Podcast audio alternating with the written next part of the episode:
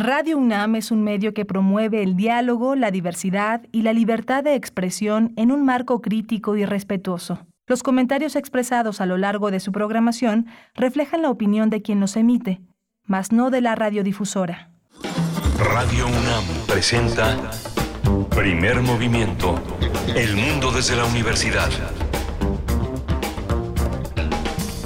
Muy buenos días, les saludamos cuando ya son las 7 con 3 minutos de la mañana, 7 con 3 minutos hora del centro del país en esta mañana de martes, una mañana fría, martes 13 de diciembre del 2022. Estamos iniciando primer movimiento.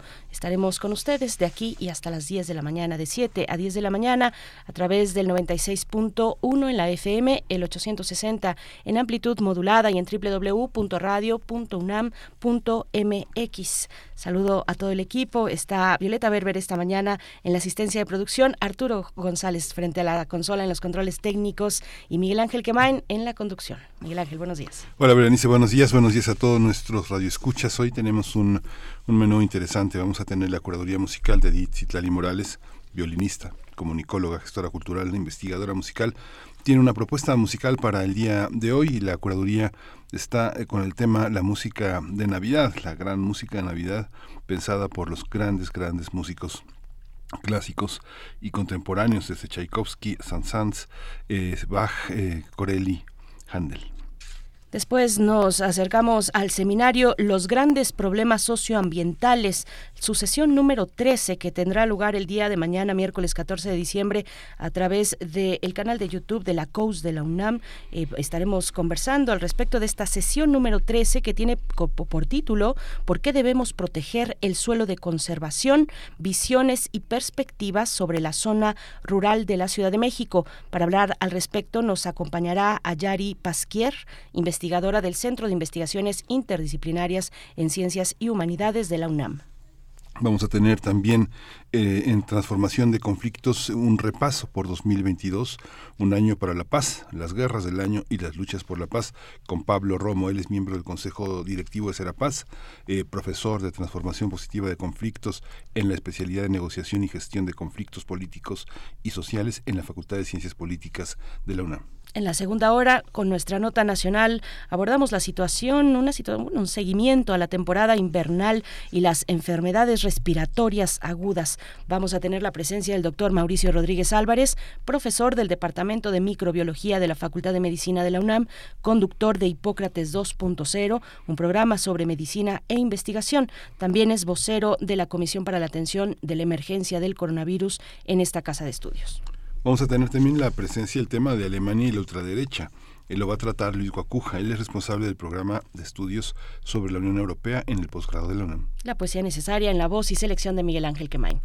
Vamos a tener una mesa del día dedicada al programa general de ordenamiento territorial en la Ciudad de México, las protestas allá en toda la Ciudad de México con el doctor Luis Zambrano, investigador del Instituto de Biología de la UNAM. Sus áreas de investigación son ecología de comunidades acuáticas, biogeografía de la conservación, manejo de ecosistemas y restauración ecológica. Y cerramos con una invitación, una invitación desde la Redim, la Red por los Derechos de la Infancia en México, con su directora Tania, Tania Ramírez, directora de la Redim, para hablar de esta campaña Abrazos, historias de niñas y niños con familiares privados de libertad. Es una campaña que han realizado desde la Redim y que tendrá y que tiene material, un material audiovisual, eh, una, eh, una serie, una serie audiovisual que se estará presentando en, la, en la Cineteca Nacional. En la Cineteca Nacional los detalles los tendremos con Tania Ramírez, directora de Redim. Y bueno, esos son los temas para esta mañana, 7 con 7 minutos. Vamos con la música, la curaduría musical de Edith Citlali Morales. Curadores musicales de primer movimiento. Querida Edith Citlali Morales, muy buenos días, con el gusto de saludarte y de agradecer este esfuerzo eh, que, tiene como resultado, un buen resultado por supuesto, el resultado de acompañarnos en la música cada martes. Querida Edith Citlali, ¿cómo estás? Hola, Vera Bonita, ¿qué tal? Miguel Ángel, buen día. También saludo con mucho gusto a todo nuestro amable auditorio. Muy buenos días. Hola, Edith. Siempre Gracias, gracias. Buenos días. Siempre, siempre es un placer estar aquí con ustedes para platicarles de la selección musical que tenemos para el programa. Y bueno, pues llegó diciembre, muy rápido, y con él, pues una de las celebraciones más significativas en todo el mundo, la Navidad. Así que hoy les comparto música que tiene que ver con todas estas fechas decembrinas. Pero como ha sucedido en otros momentos, yo los invito a que escuchemos estas partituras desde una perspectiva exclusivamente artística y desde la definición más simple de la estética, apreciar lo bello en el arte y del sentimiento que despierta en cada uno de nosotros al escucharlo o descubrirlo. Así que desde esta óptica, pues hoy les traigo extractos de obras en donde esta época sirvió de inspiración a los compositores. Para comenzar esta mañana, escucharemos un fragmento del inicio del Oratorio de Navidad de Johann Sebastian Bach, el padre de la música. Esta obra fue escrita en 1734. Está dividida en seis partes y nos va relatando diferentes momentos de las fechas decembrinas, el nacimiento de Jesús, el Año Nuevo y la Epifanía. Este oratorio, eh, este oratorio de Navidad, junto con la Pasión según San Mateo, pues son consideradas por algunos especialistas algo así como las joyas de la corona de la música religiosa de Bach. El Oratorio de Navidad es una obra muy grande, es emblemática y de gran belleza. Después vamos a escuchar otra composición barroca que me gusta muchísimo, de Arcangelo Corelli, su concierto grosso número 8 del Opus 6, conocido como Concierto de Navidad. En la partitura, Corelli escribió Pacto per la notte di Natale. Traducido literal sería Hecho para la noche de Navidad. Esta obra pertenece a una colección de 12 conciertos. Está construido por seis movimientos, pero en realidad todos son muy cortitos. Es música muy hermosa y espero que la disfruten mucho. Siguiendo con el barroco, más tarde escucharemos un extracto de la obra que yo creo que es la más interpretada en estas fechas por las orquestas de todo el mundo. Eh, las, las orquestas sinfónicas, filarmónicas, las barrocas más reconocidas del planeta, tienen en su programación esta gran obra. Me refiero al Mesías de Händel. También es un oratorio que nos va narrando diferentes episodios bíblicos, en este caso es prácticamente toda la vida de Jesucristo. Es una obra inmensa, dura poco más de tres horas y de los 50 números que la conforman, escogí uno de los más conocidos de la primera parte, Born to Us, a Child is Born, porque un niño nos ha nacido. le echa mano del coro completo para plasmar la alegría y el júbilo. Es un movimiento alegre, muy brillante y también espero que, que disfruten, que gusten mucho al escucharlo. Después daremos un gran salto en el tiempo y en el mapa para deleitarnos con uno de los números del ballet El Cascanueces de Peter Ilyich Tchaikovsky. Es sin duda también uno de los espectáculos más representados en todo el mundo. Me permito recomendarlo ampliamente si no estamos muy habituados al ballet. Es una obra que permite un acercamiento muy afable, es, muy ameno acercarnos a este género. Es un cuento para niños, la música es bellísima, Tchaikovsky pasa por diversos estilos a lo largo del ballet, hace polcas, marchas, valses, en fin, es hermoso. Escucharemos el primer acto, la galopa y la danza de los padres. Es de verdad, de verdad, eh, súper bonito. Si tienen chance, ahí váyanse a YouTube y busquen alguna versión o, intenten verlo en vivo. Hay, hay muchos lugares, creo que hoy incluso ahí en Radio UNAM. Este, en fin, en fin, eh, no se van a arrepentir porque porque es, es un ballet bien bonito. Y para finalizar, nuevamente una obra coral del Oratorio de Navidad de Camille Saint-Saëns, escucharemos el Gloria. Esta partitura fue compuesta en la época donde Saint-Saëns era organista de la iglesia de la Madeleine allá en París. Y como dato curioso, pues les comparto que fue escrita en tan solo 15 días. Los bomberazos se dan en todas las épocas y en todos los países. bueno, pues aquí está, tres obras corales, una de orquesta de cámara y un ballet compositores, dos alemanes, un italiano, un ruso y un francés, que en diferentes periodos enfocaron su talento a realizar trabajos con este tema de las fechas decembrinas. Y bueno, pues espero que nuestro bello y amable, amable público disfrute de esta selección. Ya me cuentan en redes si les gustan los coros o la orquesta o el ballet, me platican. Claro que sí. Claro que sí, querida Edith Citlali Morales. Y bueno, nos quedamos con esta propuesta, la música en la Navidad. Vamos a empezar con Bach. Y ya que lo mencionabas, efectivamente, esta tarde, bueno, esta noche en realidad, a las 20 horas, hoy aquí en, eh, en Radio UNAM, se presenta la suite del Cascanueces, ballet y piano a cuatro manos, con el Ballet Ensamble de México, coreografía y dirección general de Verónica González. Aquí, eh, pues en Radio UNAM, Adolfo Prieto, 133, Colonia del Valle, para todo público. Para todo público, acérquense a Radio UNAM esta noche, 8 de la noche, la suite del Cascanueces. Y con esto te despedimos, querida Edith Zitlali. Excelente semana para ti. Muchísimas gracias, amigas, amigos. Les dejo un abrazo musical enorme. Hasta la próxima. Hasta, la, próxima. Vamos con baja.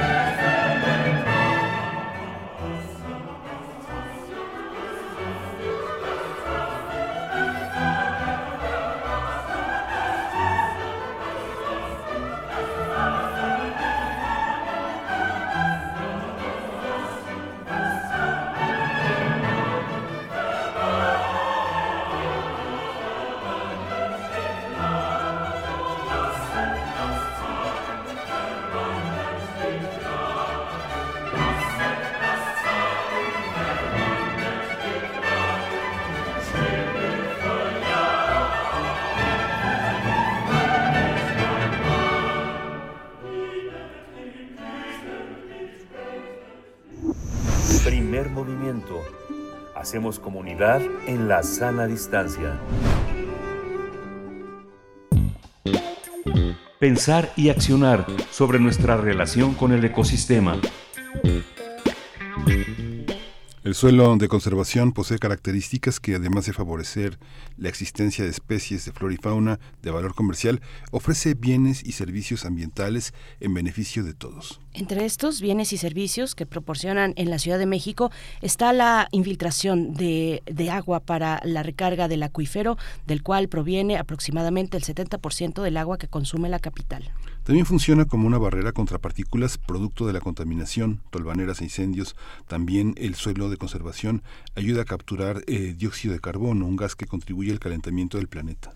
Brinda estabilidad de suelos al evitar la erosión y numerosos productos medicinales y alimenticios que consumen los habitantes de la zona rural de Ciudad de México.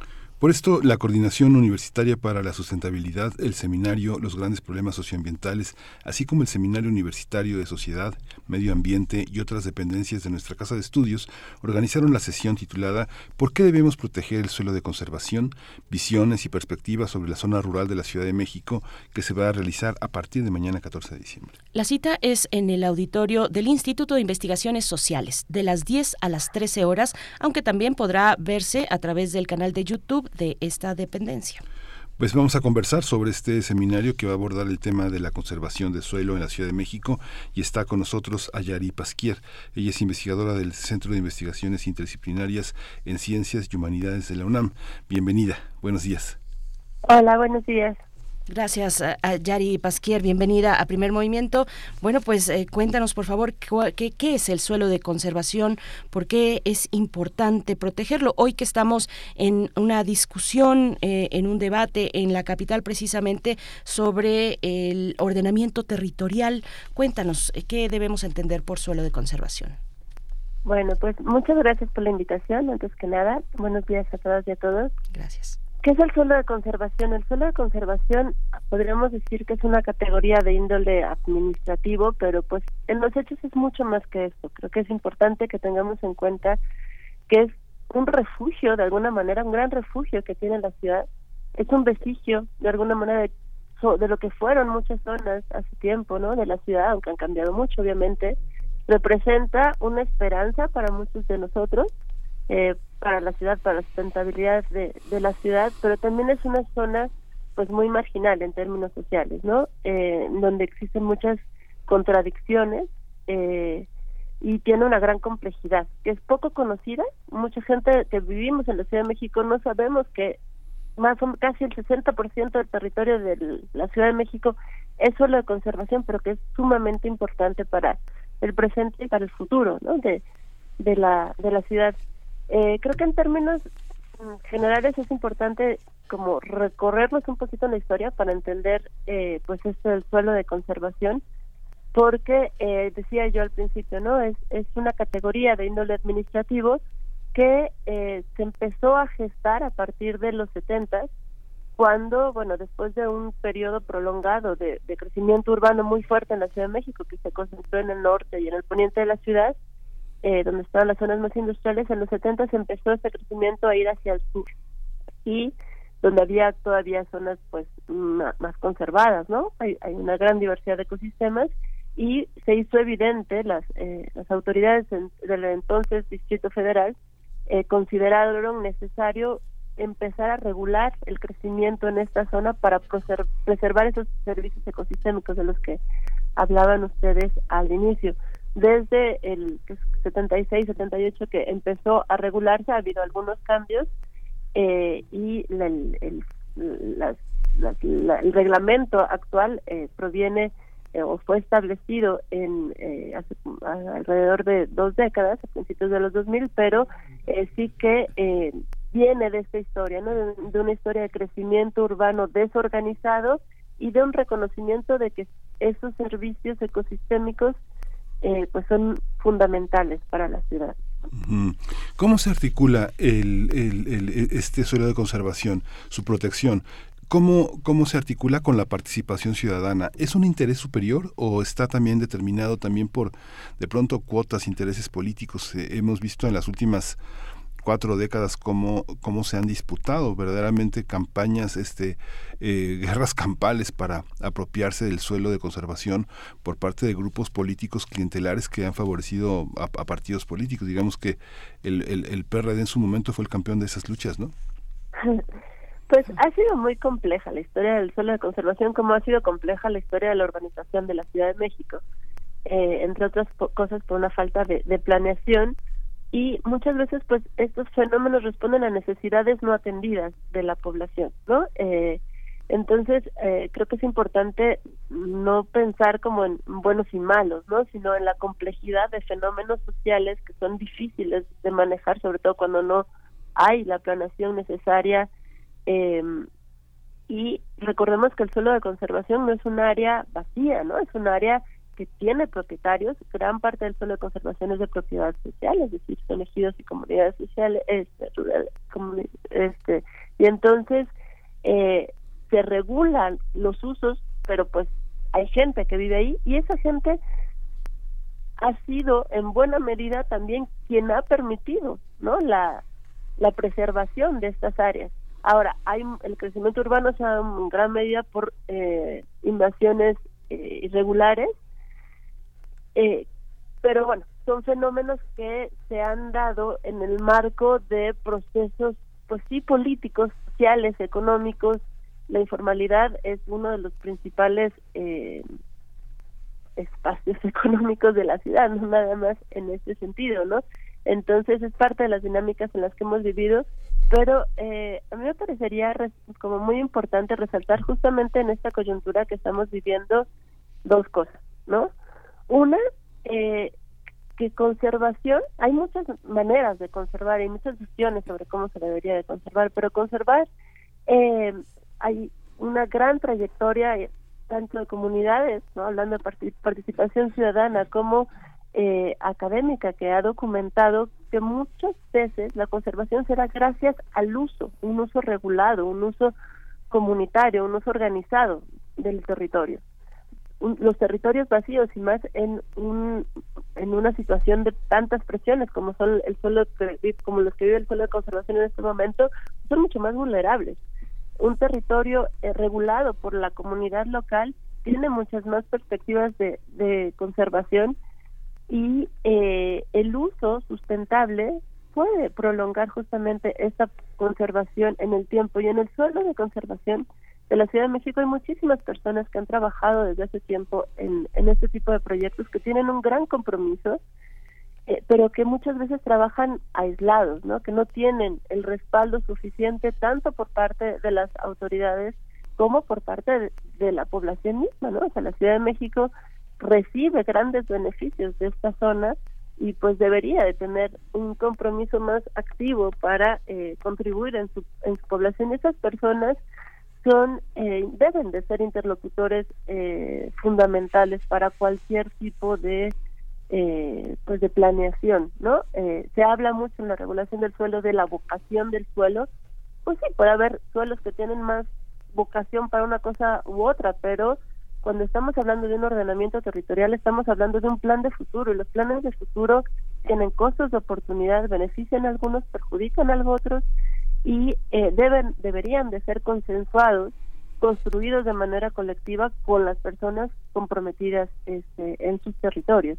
Bueno, esa es la visión que queremos compartir en este seminario, en donde justamente estaremos dialogando eh, entre algunos académicos de la UNAM, algún, también un invitado internacional que ha trabajado en esta zona, y eh, no son representativos, pero invitados de las distintas zonas del suelo de conservación eh, que tiene una larga trayectoria de, uso sustentable de estos territorios. Ayari, ¿cuáles son las principales amenazas al suelo de, conservación de la Ciudad de México? Creemos que, por ejemplo, cuestiones donde han incursionado, donde ha incursionado el, crimen organizado, la tala ilegal, creemos que solo está en el norte del país, en zonas de Chihuahua, en la Sierra Tarahumara, pero también hay eh, reportes, incluso reportes periodísticos, que, que apuntan a una incursión del crimen organizado, por ejemplo, en Topilejo, eh, y haciendo ahí frente muy valiente los eh, la, la, Guardia Forestal, los habitantes de, de, esa, de esa región al sur de la ciudad, en Tlalpan. Eh, ¿Cuáles son, ya nos dabas el antecedente de un crecimiento urbano descontrolado, pero actualmente cuáles son esas, eh, pues esas, esas amenazas principales que afectan al suelo de conservación? Mm. Sí, claro, pues las amenazas son muchas y vienen de distintas fuentes, ¿no? Hay un crecimiento poblacional de las propias comunidades que, bueno, donde había una casa, luego pues está también la casa del DIC, se van, ¿no? Se van eh, urbanizando ciertas zonas.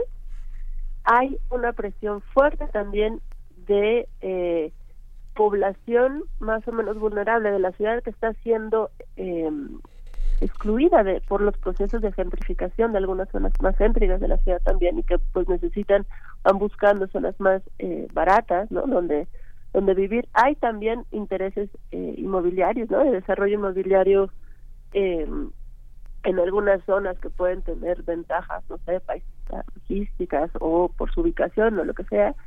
Eh, entonces, bueno, por esta hay una parte eh, la cuestión urbana.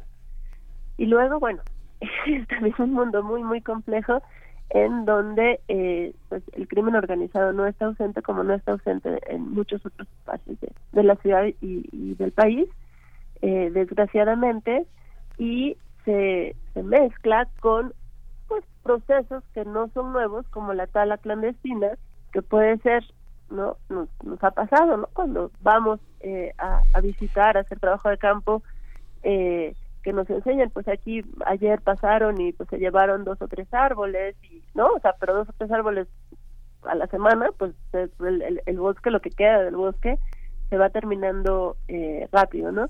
Y en el fondo supongo que esto eh, responde también a la, a la precariedad laboral y a la falta de opciones, ¿no? Porque eh, pues las mismas comunidades están fragmentadas, algunos tienen esta visión de conservación, este interés, esta esta, visión ¿no? Eh, sobre su territorio, otros pues privilegian eh, el rendimiento económico más de corto plazo, no, no, que estén exentos de, esto.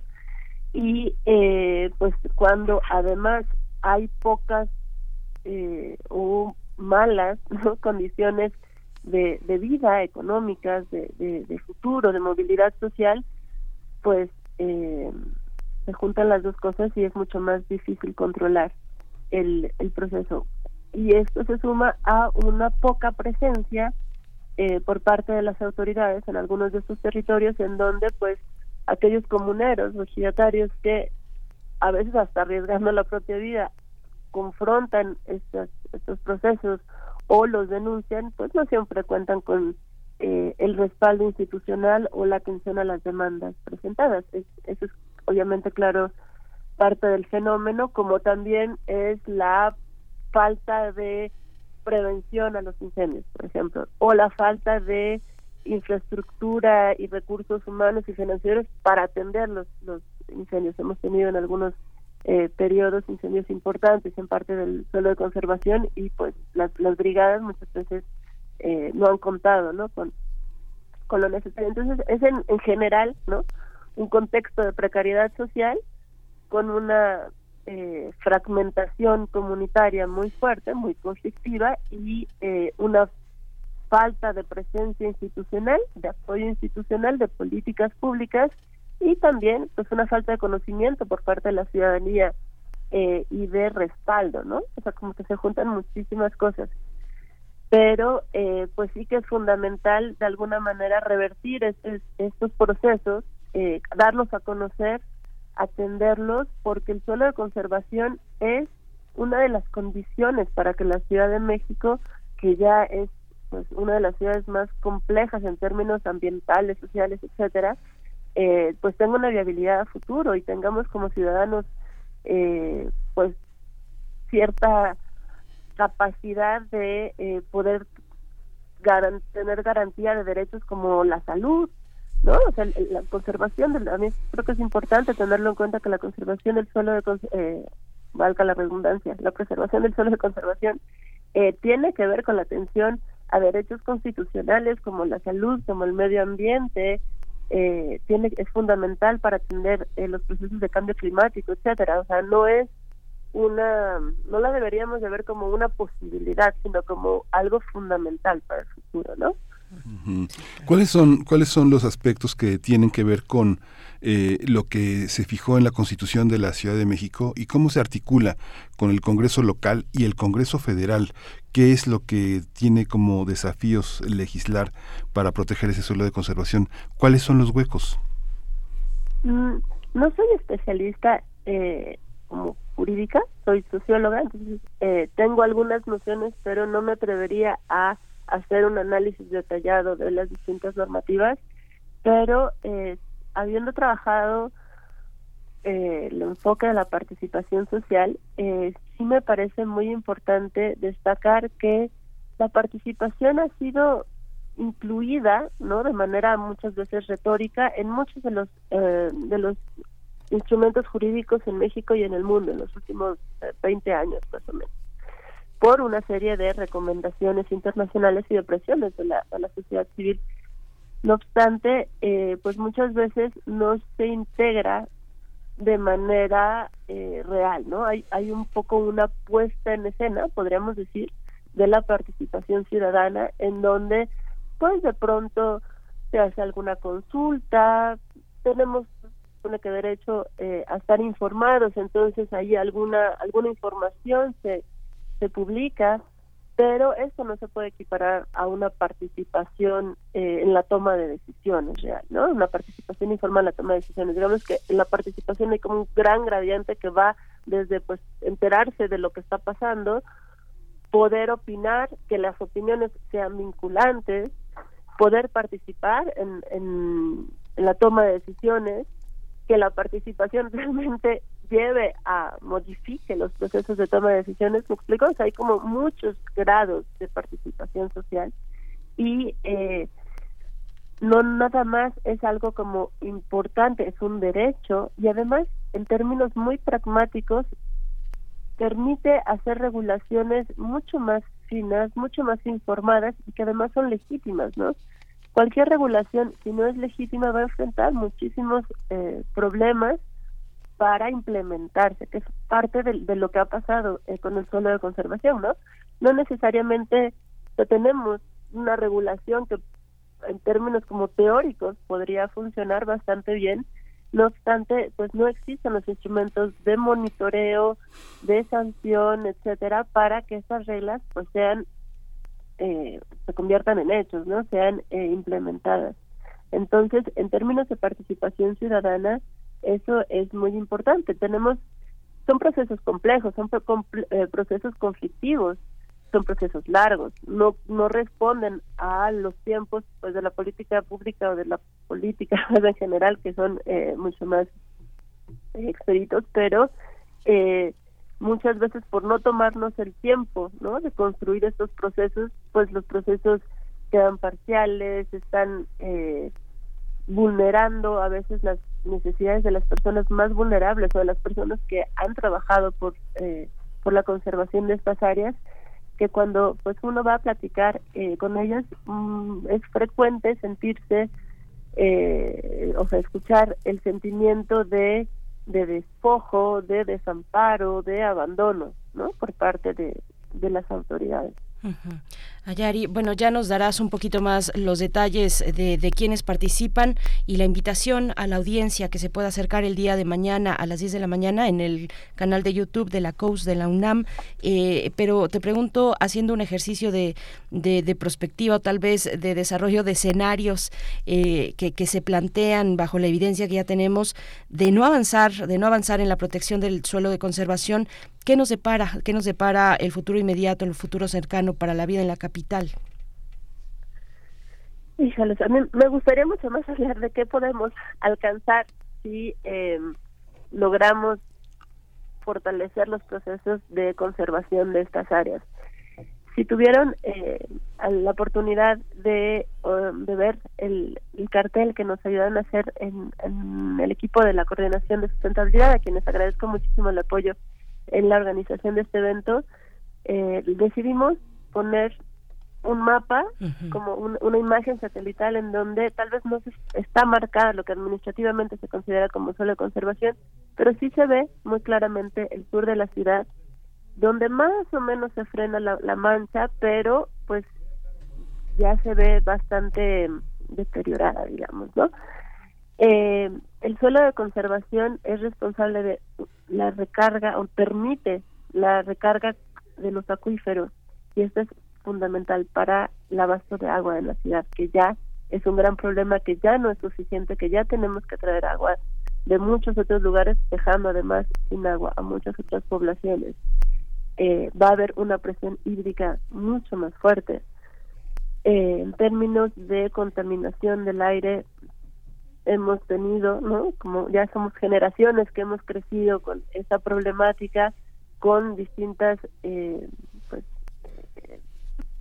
programas, eh, ¿no? Políticas que tratan de frenarlo eh, en términos, no sé, de regulación del tránsito, etcétera, pero pues en esta área que es fundamental para regenerar la, la, la, la calidad del aire, pues tendremos mucho más problemas de contaminación en términos de cambio climático, ¿no? Es, es muy importante eh, para eh, mitigar ¿no? las, tanto, las distintas eh, consecuencias del cambio climático, pero también para absorber gases de efecto invernadero, regula la temperatura, es impresionante, hay algunos mapas en donde vemos las la temperatura de las ciudades en las distintas zonas y pues acerca, no en esta parte es eh, mucho menor, ¿no? Estas islas de calor que se hacen en la ciudad tiene eh, también eh, pues, funciones muy importantes para la conservación de la biodiversidad.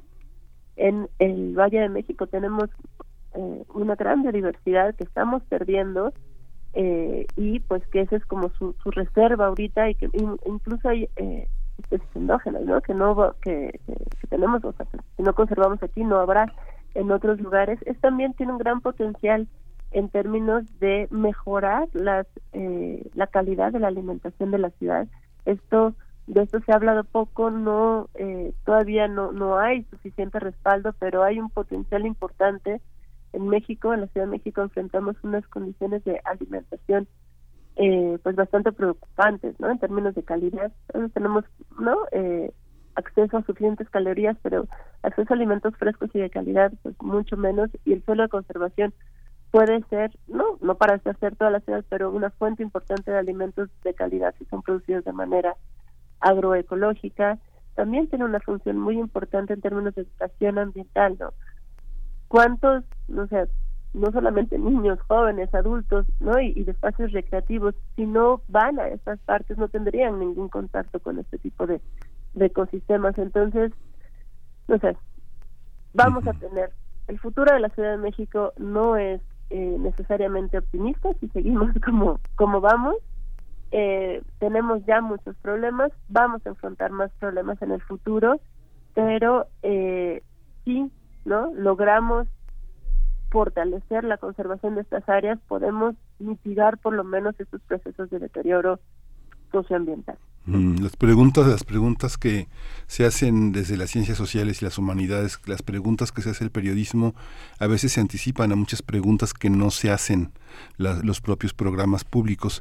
Este, de alguna manera, lo que va a pasar mañana es parte de un diagnóstico, un diagnóstico que no les, que, nadie les ha pedido, que ustedes, eh, que muchos investigadores, muchos académicos y muchos eh, activistas han hecho, ¿no? ¿Cómo, cómo contribuye este diagnóstico en una, en una administración que se presenta como renovadora, porque finalmente en la Ciudad de México es un brazo pues muy potente de la cuarta transformación.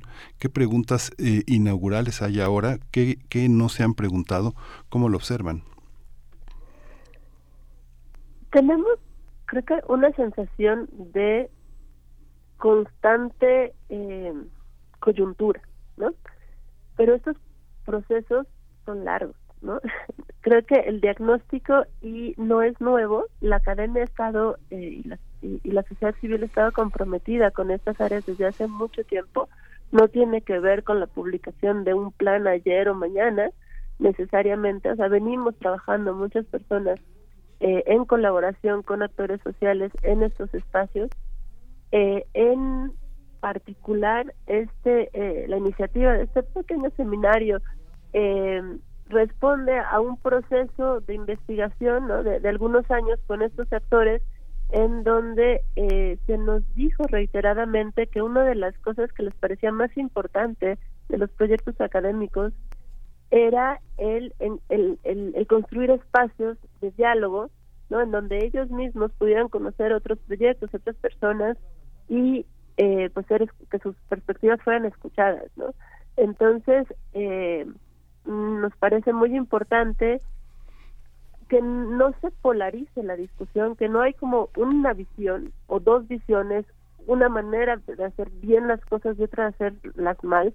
Hay muchos intereses, hay muchas visiones sobre esto y que lo que se requiere es un diálogo eh, pues bien rico de participación en donde eh, se le dé espacio a personas pues con un compromiso de ¿no? De muchísimos años eh, con el manejo sustentable de estas áreas. Y lo que parece bien importante es basarse en estas en estos proyectos, en estas trayectorias, en estas historias de vida eh, muy eh, arraigadas en el territorio y no tratar de, pues, como se dice coloquialmente, inventarse el agua caliente a cada rato, ¿no?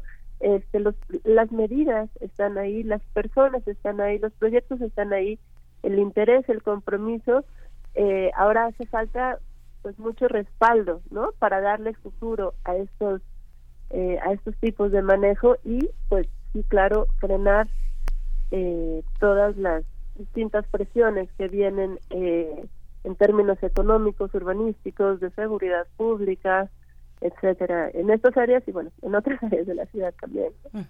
Pues Ayari Pasquier, por último, solo cuéntanos quiénes estarán el día de mañana, repito, miércoles 14 de diciembre a las 10, de 10 a 13 horas, a través del canal de YouTube de la COUS de la UNAM. Quienes, quienes acompañan, hay por supuesto participación académica, pero también de integrantes de comunidades rurales o, o semirurales de la Ciudad de México. Sí, muchas gracias. Pues hicimos un orden alfabético, no sé, por, por porque en el cartel pues hay que poner algunos primeros, algunos después. Esto no quiere decir, eh, obviamente, que sea el orden de importancia en la participación. Van a ser participaciones muy cortitas, acotamos a 10 minutos, simplemente como para tener una diversidad de voces sobre por qué eh, debemos de proteger el suelo de conservación, como dice el, el título, y eh, bueno, algunas algunos ejemplos de qué se está haciendo. Entonces, va a estar Claudia Medina, eh, de Xochimilco, que es una, una joven mujer que lleva eh, el manejo de una chinampa y que ha impulsado, está tiene un, gran liderazgo en impulsar eh, el, involucrar jóvenes en, estos procesos que han sido pues muy marginados muchas veces. Va a estar Gabriel López de Magdalena Contreras que tiene un proyecto increíble de educación ambiental de mucho tiempo del que nos va a hablar también un poco. Va a estar Gerardo Camacho de Tlalpan, de, San Nicolás Totolapan, que también tienen un, proceso eh, ahí muy importante eh, en el parque de San Nicolás Totolapan de manejo. Eh, va a estar eh, Liber Saltijeral eh, del mercado alternativo, que nos pareció importante incluirlo porque es parte, uno como tantos, pero de la sociedad civil muy involucrada con el suelo de conservación y con su preservación. Él ha impulsado distintos mercados alternativos en la ciudad donde se venden los productos que se producen de manera agroecológica en el suelo de conservación. Va a estar Jorge Suárez de Milpalta, que también es un comunero con una trayectoria muy importante en estos procesos.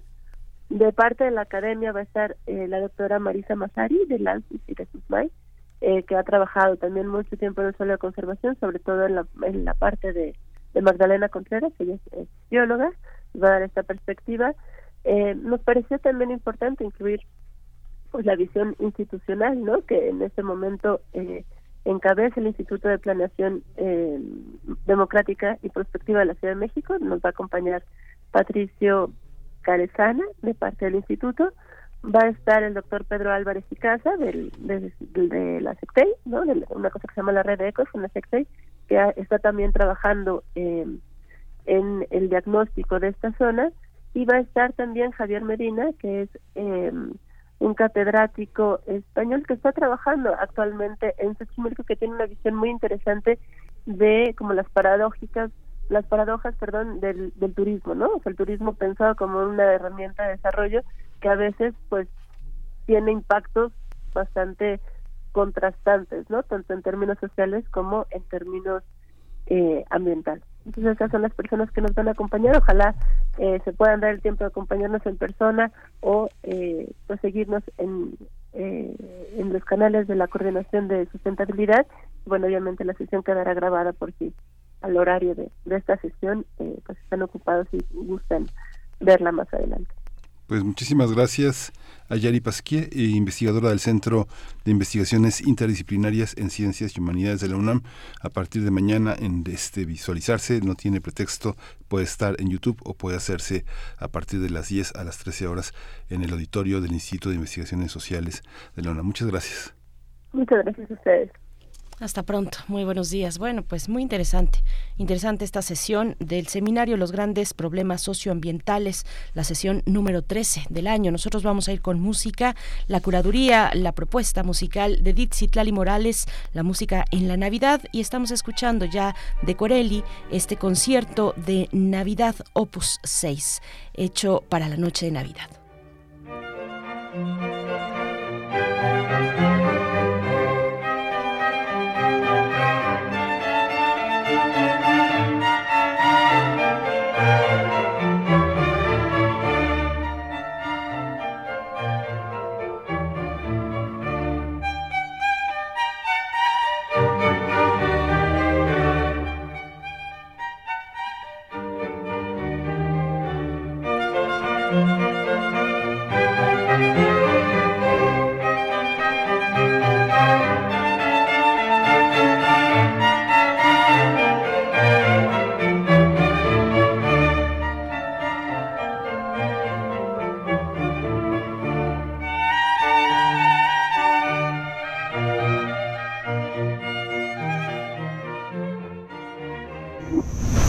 Movimiento.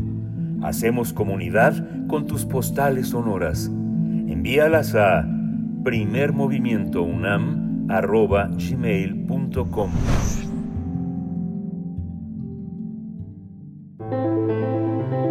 Transformación de conflictos. Damos la bienvenida a Pablo Romo, miembro del Consejo Directivo de Serapaz, profesor de Transformación Positiva de Conflictos en la especialidad de Negociación y Gestión de Conflictos Políticos y Sociales de la Facultad de Ciencias Políticas y Sociales de la UNAM. 2022, un año para la paz, las guerras del año y las luchas por la paz es el tema de esta mañana, muy importante para cerrar el año con estas reflexiones. Pablo Romo, ¿cómo estás? Bienvenido. ¿Qué tal? Muy buenos días a ti, a Miguel Ángel, al auditorio. Qué gusto de de escucharlos y de encontrarnos justamente ya en las eh, fronteras de del fin de año, de las fiestas decembrinas y después de haber eh, eh, celebrado el Día Internacional de los Derechos Humanos. Me parece que hoy una reflexión fundamental es hacer un balance de el, del año, un cierre de este año y decir cómo han sido las luchas por la paz en este año. Y un primer acercamiento para el auditorio, por más sorprendente que pueda ser, eh, porque usualmente tenemos, eh, hay un ambiente, eh, un espíritu de, de derrota apocalíptico, preapocalíptico, que nos dice estamos muy mal y como viejitas o viejitos ancianos que queremos recordar mejores tiempos del pasado, en realidad y puedo decir con eh, cierta claridad que a pesar de las guerras que tenemos, que hemos tenido este año, em, a lo largo de a lo largo de este 2022, las acciones por la paz han, eh, han fortalecido y han mejorado notablemente los índices de paz en el mundo. Pareciera una locura lo que estoy diciendo, delante de las cosas que pudiéramos estar viendo constantemente en los medios de comunicación. Sin embargo, los analistas que están haciendo balances constantes sobre el número de víctimas, el número de daños, el número de acciones bélicos en el mundo, eh, señalan que se ha reducido eh, de manera significativa en eh, los últimos años las acciones bélicas, por más que las amenazas se mantengan fuertes y que tengamos una sensación de gran polarización, de grandes odios. Eh, sin embargo, eh, estos analistas, eh, los que consulto, em, señalan que ha bajado, por ejemplo, el número de víctimas en las guerras, que las guerras se han reducido y que las acciones para la paz, por más que se mantengan grandes tensiones, han favorecido notablemente eh, puentes de acuerdo o reducciones en el número de, de, acciones bélicas o de confrontaciones. Tenemos obviamente las imágenes eh, de Rusia y de Ucrania que nos dicen este lo contrario de lo que estoy señalando.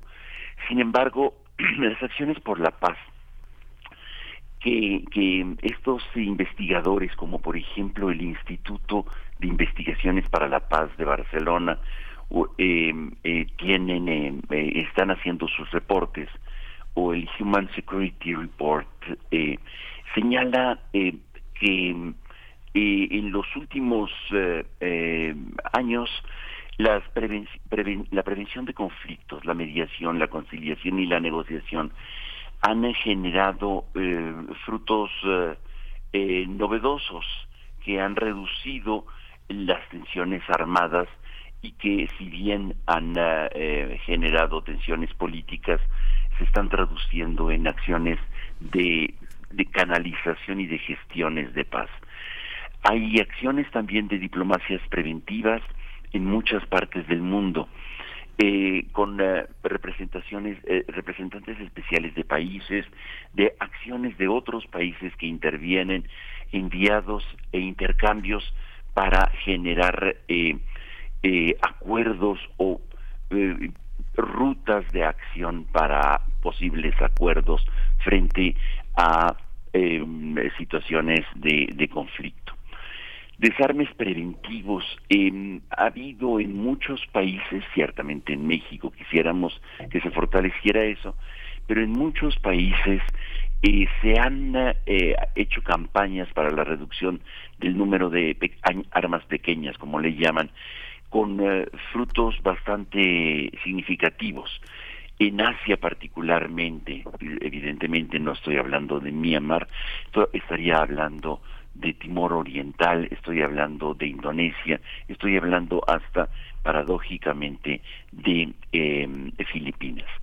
Prevenciones de genocidio y responsabilidades para proteger eh, personas y grupos vulnerables por más que hemos visto este, situaciones como en China, la persecución de minorías religiosas, eh, sin embargo, eh, las acciones para la prevención de genocidios ha generado resultados importantes y significativos, reduciendo el número de tensiones, como hemos visto en Azerbaiyán y Armenia, que a pesar de las tensiones y los eh, eh, conflictos armados que se han dado en el pasado eh, se han detenido y reducido.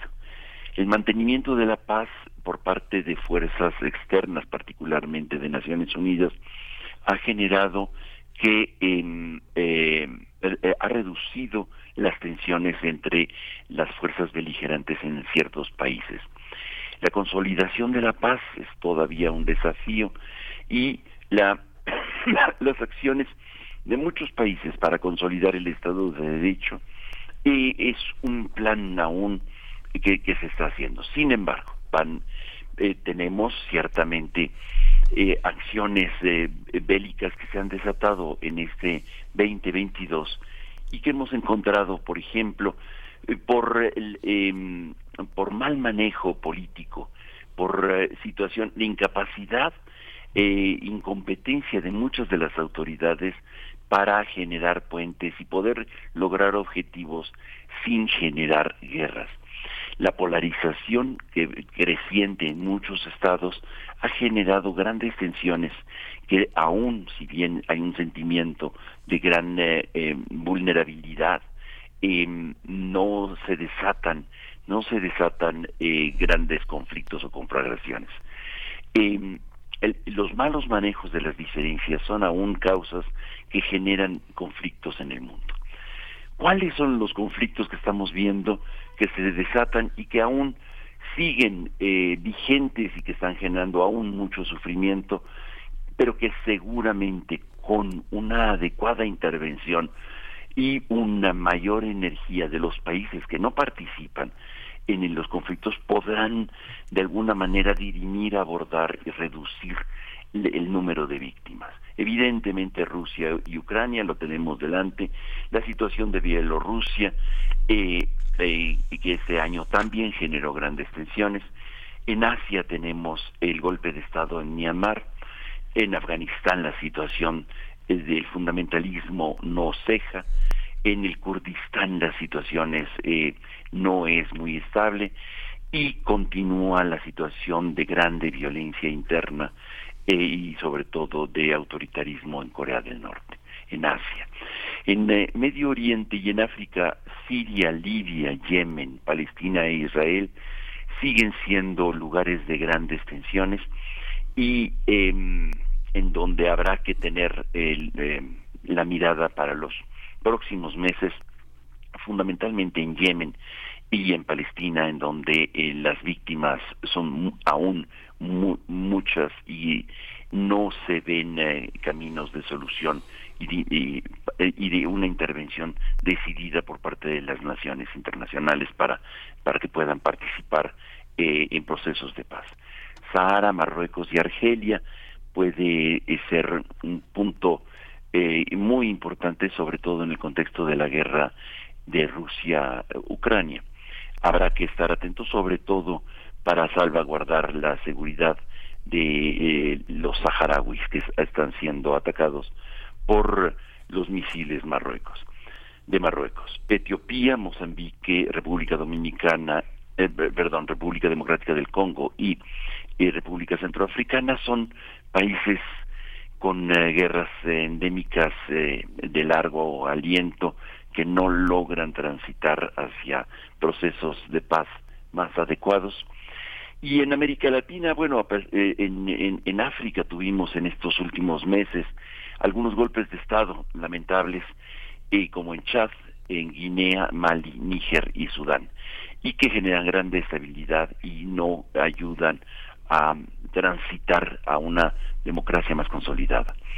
Haití, Colombia, en América Latina, Honduras, El Salvador, Nicaragua y Venezuela siguen siendo lugares de tensión, aunque transitan cada vez con mayor claridad, por ejemplo, el caso de Venezuela, de Honduras ah, y de obviamente de Colombia, a eh, escenarios mucho más eh, alentadores mucho más positivos. El caso de Perú es un caso que habrá que tener dentro de la visión para los próximos meses y sobre todo muchísima atención en Haití y en, eh, Nicaragua y Guatemala, países que se están desmoronando por la fragilidad de las instituciones y de, la, de los sistemas democráticos internos. Sin embargo, a pesar de estos de esta de estas tensiones y estos estos conflictos, el, eh, el balance puede ser aún de esperanza de, de trabajar por la paz, consolidar eh, países que están aún en la fragilidad y que pueden consolidar sus democracias y sus instituciones para poder generar acuerdos y transitar eh, de los conflictos hacia eh, procesos de paz. Hasta aquí mi reflexión en este balance. Pablo Romo, qué interesante, qué bueno y, qué, y gracias por darnos este panorama, un panorama amplio, importante, necesario, que se aleja pues del derrotismo apocalíptico que, que parece a veces invade la visión a futuro. Te agradecemos, nos quedamos con estas reflexiones. Los malos manejos de las diferencias desatan conflictos. Bueno, todos los espacios de oportunidad para frenar a tiempo conflictos que puedan eh, pues escalar en algún momento, pues qué importante que lo pongas, Pablo Romo. Te deseamos lo mejor nos encontramos, nos escuchamos hasta el 2023. Te deseamos un excelente cierre de año y con mucho cariño y agradecimiento por estas participaciones, Pablo Romo. Muchísimas gracias. Que hasta pronto, Pablo. Felicidades y buenas fiestas y a reflexionar sobre qué podemos hacer más para la paz. Gracias. Gracias, Pablo. Hasta pronto. Pablo Romo, del Consejo Directivo de Serapaz, profesor de la Facultad de Ciencias Políticas y Sociales de la UNAM. 8 de la mañana. Vamos al corte. Síguenos en redes sociales. Encuéntranos en Facebook como Primer Movimiento y en Twitter como arroba PMovimiento. Hagamos comunidad.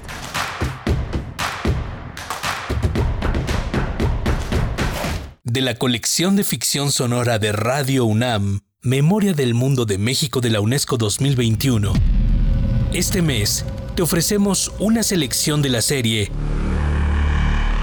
Sherlock Holmes adaptación de la obra de Sir Arthur Conan Doyle.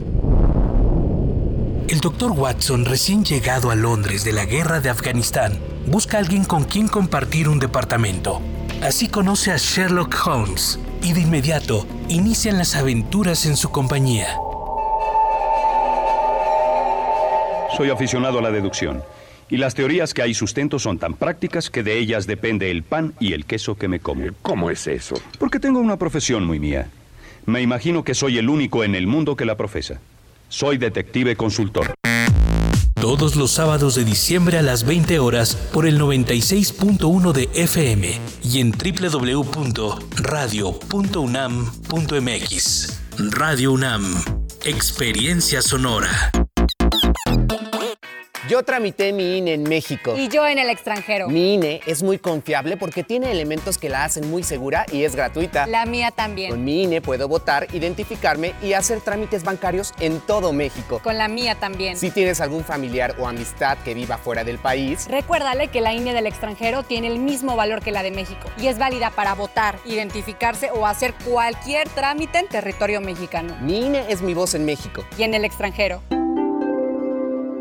La piedra y el yemo activo afectan tu cerebro, te matan las neuronas y son muy adictivos. Yo sé lo que te digo, pues he sido testigo. Piensa más en tu gente, tu vida y tus amigos. Escucha lo que te digo, pues es verdad. El negocio de la droga es algo que termina mal. Escucha bien hermano, porque esto te hace daño. El negocio de la droga es algo que termina mal. Esto siempre acaba mal, carnal. Esto siempre acaba mal. Si necesitas ayuda, llama a la línea de la vida 800-911-2000. Hipócrates 2.0 Mantenerse informado es parte importante de la vida. La información nos da la oportunidad de tomar las mejores decisiones, principalmente para la salud. Soy Mauricio Rodríguez, conductor de Hipócrates 2.0, donde cada semana llevamos para ti los mejores contenidos y especialistas en materia de salud. Escúchanos. Hipócrates 2.0, martes a las 18 horas, por Radio UNAM. Experiencia sonora. Dijeron que el video mataría a la estrella de radio. Pero no fue así. Tenemos casi 23.000 audios disponibles en nuestro podcast. Conoce nuestras series, radioteatros, barras, adaptaciones y otras joyas radiofónicas del pasado en www.radiopodcast.unam.mx. Disfruta a toda hora Radio UNAM. Experiencia sonora.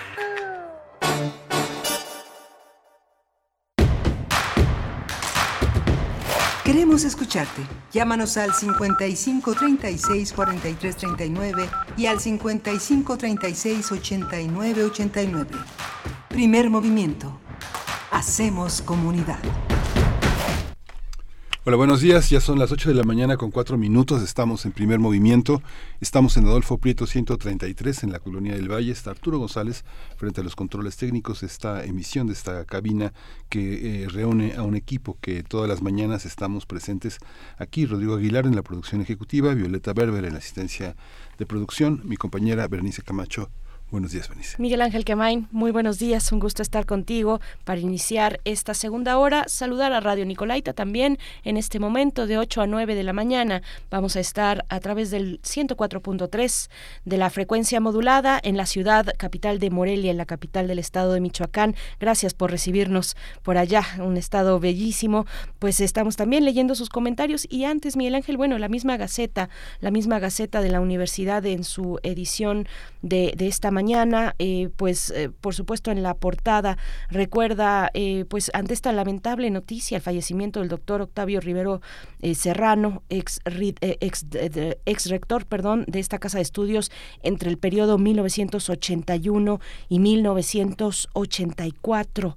Eh, durante su rectorado, dice la Gaceta, se creó lo que hoy es el campus Morelos y se instauró el concepto integral de extensión universitaria. Qué importante, la extensión universitaria eh, de la que pueden gozar pues por supuesto personas de la comunidad universitaria, pero el público en general. Un esfuerzo muy importante de la universidad eh, que se da en el periodo del doctor Octavio Rivero Serrano. Bueno, pues ayer la universidad daba esta lamentable noticia y pues por supuesto lamentando el fallecimiento, enviando condolencias a su familia y a sus cercanos, a sus seres queridos y amigos, que son muchos. Y pues bueno, esta es la, la noticia.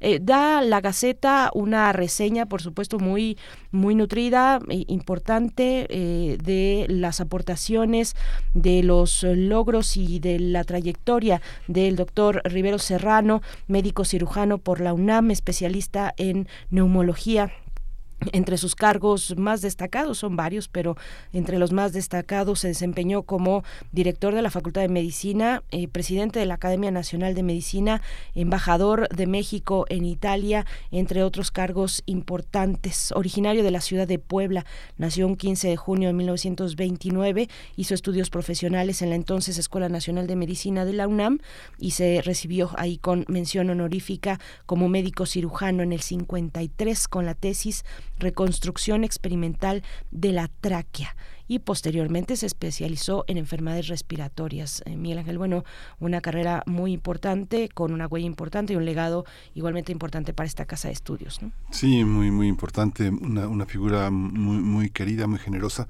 y este tema que señalabas al principio de la extensión universitaria que justamente recoge uno de los una de las demandas más sentidas también del movimiento estudiantil de 1968. José Revueltas tiene una, una teorización, marcó una, una teorización muy interesante sobre el tema de la extensión académica, porque el, el tema general es la universidad sin muros, que esa transfrontericidad se había planteado desde 1929 y no había encontrado en el desarrollo del nacionalismo mexicano y de la propia universidad una una claridad tan tan tan tan fuerte en, después del movimiento del 68 que tenía que incluir a una sociedad que después de los años 50 fue una sociedad de masas.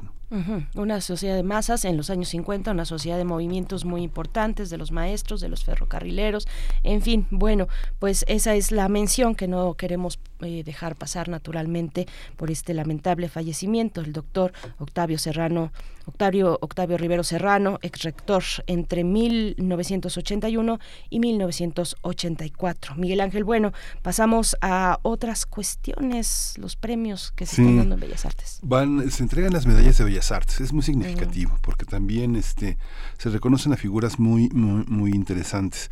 Es importante que no siempre sean los mismos. Esta idea de los mismos de siempre es una idea que ha desalentado muchísimo el ambiente cultural y por otra parte también una, una cierta desatención, hay que decirlo del, del, gobierno federal en tareas de transformación más puntuales del, del, tema del tema cultural. Las instituciones es un tema que hay que revisar a profundidad la duplicación de muchos territorios la, la este eh, pero sin embargo estas eh, medallas eh, son muy interesantes. Se le da a Luisa Huertas en el terreno de las de la danza, el teatro, la música y la ópera de las artes escénicas, Luisa Huertas es una actriz, es una actriz de número de la Compañía Nacional de Danza, de, teatro. Eh, ella fundó Voz, es una de las maestras que forma parte del Consejo Asesor del CUT y está también la gran la gran dramaturga eh, Berta Iriart, yo creo que es una eh, de las dramaturgas latinoamericanas vivas más importantes. Eh, ella se ha dedicado, ha empeñado gran parte de su vida al desarrollo del teatro para niños, eh, desde la Universidad Veracruzana hasta el Festival Internacional de Teatro para Niños y Jóvenes. Bueno, una mujer imprescindible en el arte escénico nacional, Claudio Valdés Curi eh, fundó Teatro de Ciertos Habitantes, un, eh, un, creador contemporáneo, creó el Centro de Artes Escénicas Arboretum, es un, creador muy importante. Jimena Escalante, otra dramaturga y guionista también eh, que ha desarrollado un, arte también importantísimo en los últimos 30 años, es una es una escritora que ha sido ha tenido la oportunidad de ser traducida a varios idiomas, es más conocida tal vez fuera de México que en nuestro propio país, entre, entre los que están en teatro. Sí, Miguel Ángel, la medalla también eh, Bellas Artes en Literatura se otorga a Sergio Mondragón. Eh, a Ignacio Ignacio Solares, a Marco Antonio Campos, has mencionado, me parece ya en el, en el área y en el registro de la dramaturgia, eh, eh, Berta, Berta Iriart, Claudio Valdés Curi y Jiménez Calante, que ya también mencionaste, Miguel Ángel. Bueno, pues, sí, hay un homenaje a Sandro Cohen, a quien voy a dedicar la poesía necesaria de esta mañana, un homenaje muy, muy, muy interesante, porque bueno, Sandro fue realmente un, un gran difusor de la poesía, con una obra muy robusta un hombre también de los nómadas, de los bilingües, de los que han hecho de este país su, su propia patria y la han enriquecido y se han enriquecido con ella. También están también están en la danza este eh, está Jorge Domínguez yo lamento que no esté este eh, la pareja de de Jorge Domínguez con quien han con, con quien han hecho un dueto este eh, muy, muy, muy importante, solo es para Jorge, pero también en la danza es eh, interesante reconocer esa, esa trayectoria que marca pues toda una manera de hacer una danza pues prácticamente independiente.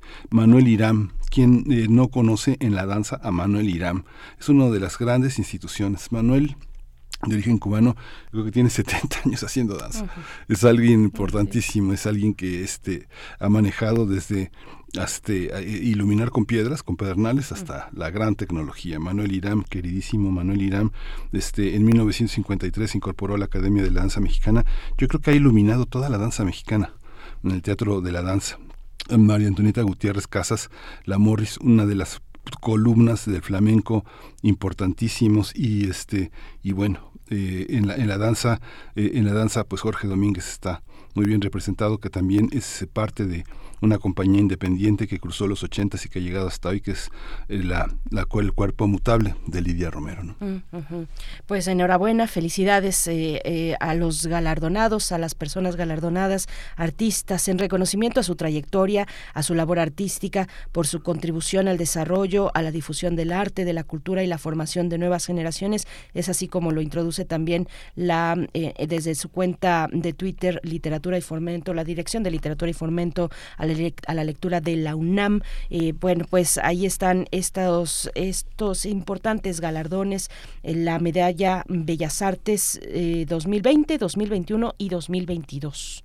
Son las 8 con 13 minutos. Nosotros vamos a tener en esta hora, en unos momentos más, va a estar con nosotros el doctor Mauricio Rodríguez Álvarez para dar seguimiento a la situación de la temporada invernal y las enfermedades respiratorias agudas. Después, una revisión en la nota internacional sobre lo que ocurre en Alemania y estos eh, pues brotes, digamos, de acciones de la ultraderecha, también esta gran detención que tuvo lugar hace unos días en varias ciudades, incluso en Italia, eh, pues en estos grupos de ultraderecha que intentaban eh, derrocar al gobierno, tomar el Parlamento. Bueno, vamos a tener los comentarios y reflexiones con Luis Guacuja y nos vamos a ir con música. Antes de todo, nos vamos con música. Miguel Ángel, pues vamos a escuchar a Händel, el Mesías de Händel, este oratorio muy, muy famoso de este compositor. Vamos con, con esto que se titula Porque un niño nos ha nacido.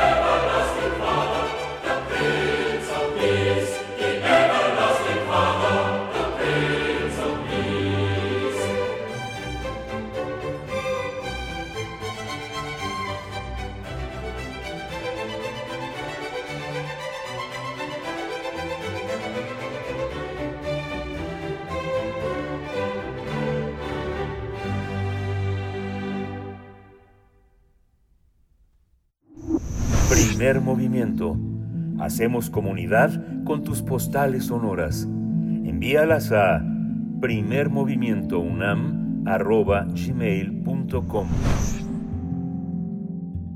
8 con 18 minutos. Vamos a, vamos, bueno, vamos a, seguimos leyendo sus comentarios, sus comentarios respecto a pues estos temas que les eh, estamos presentando esta mañana. Alfonso de Albarcos desde muy temprano dice, eh, da la bienvenida a la curaduría de Edith Lali Morales. Dice aquí, bien atentos a la bella selección musical para la época navideña de la maestra Edith Lali Morales. Bueno, pues eh, gracias a, a, todos ustedes. Oscar Isidro Bruno también dice, excelente selección de Citlali, el cascanueces de Tchaikovsky es una de mis obras favoritas y se las pongo a mis hijos desde que eran pequeños. Dice, gracias y lindo día. Pues bueno, solamente reiterarles, Miguel Ángel, la mm, eh, invitación a que se acerquen esta noche, esta noche aquí a Radio UNAM, Adolfo Prieto 133, Colonia del Valle.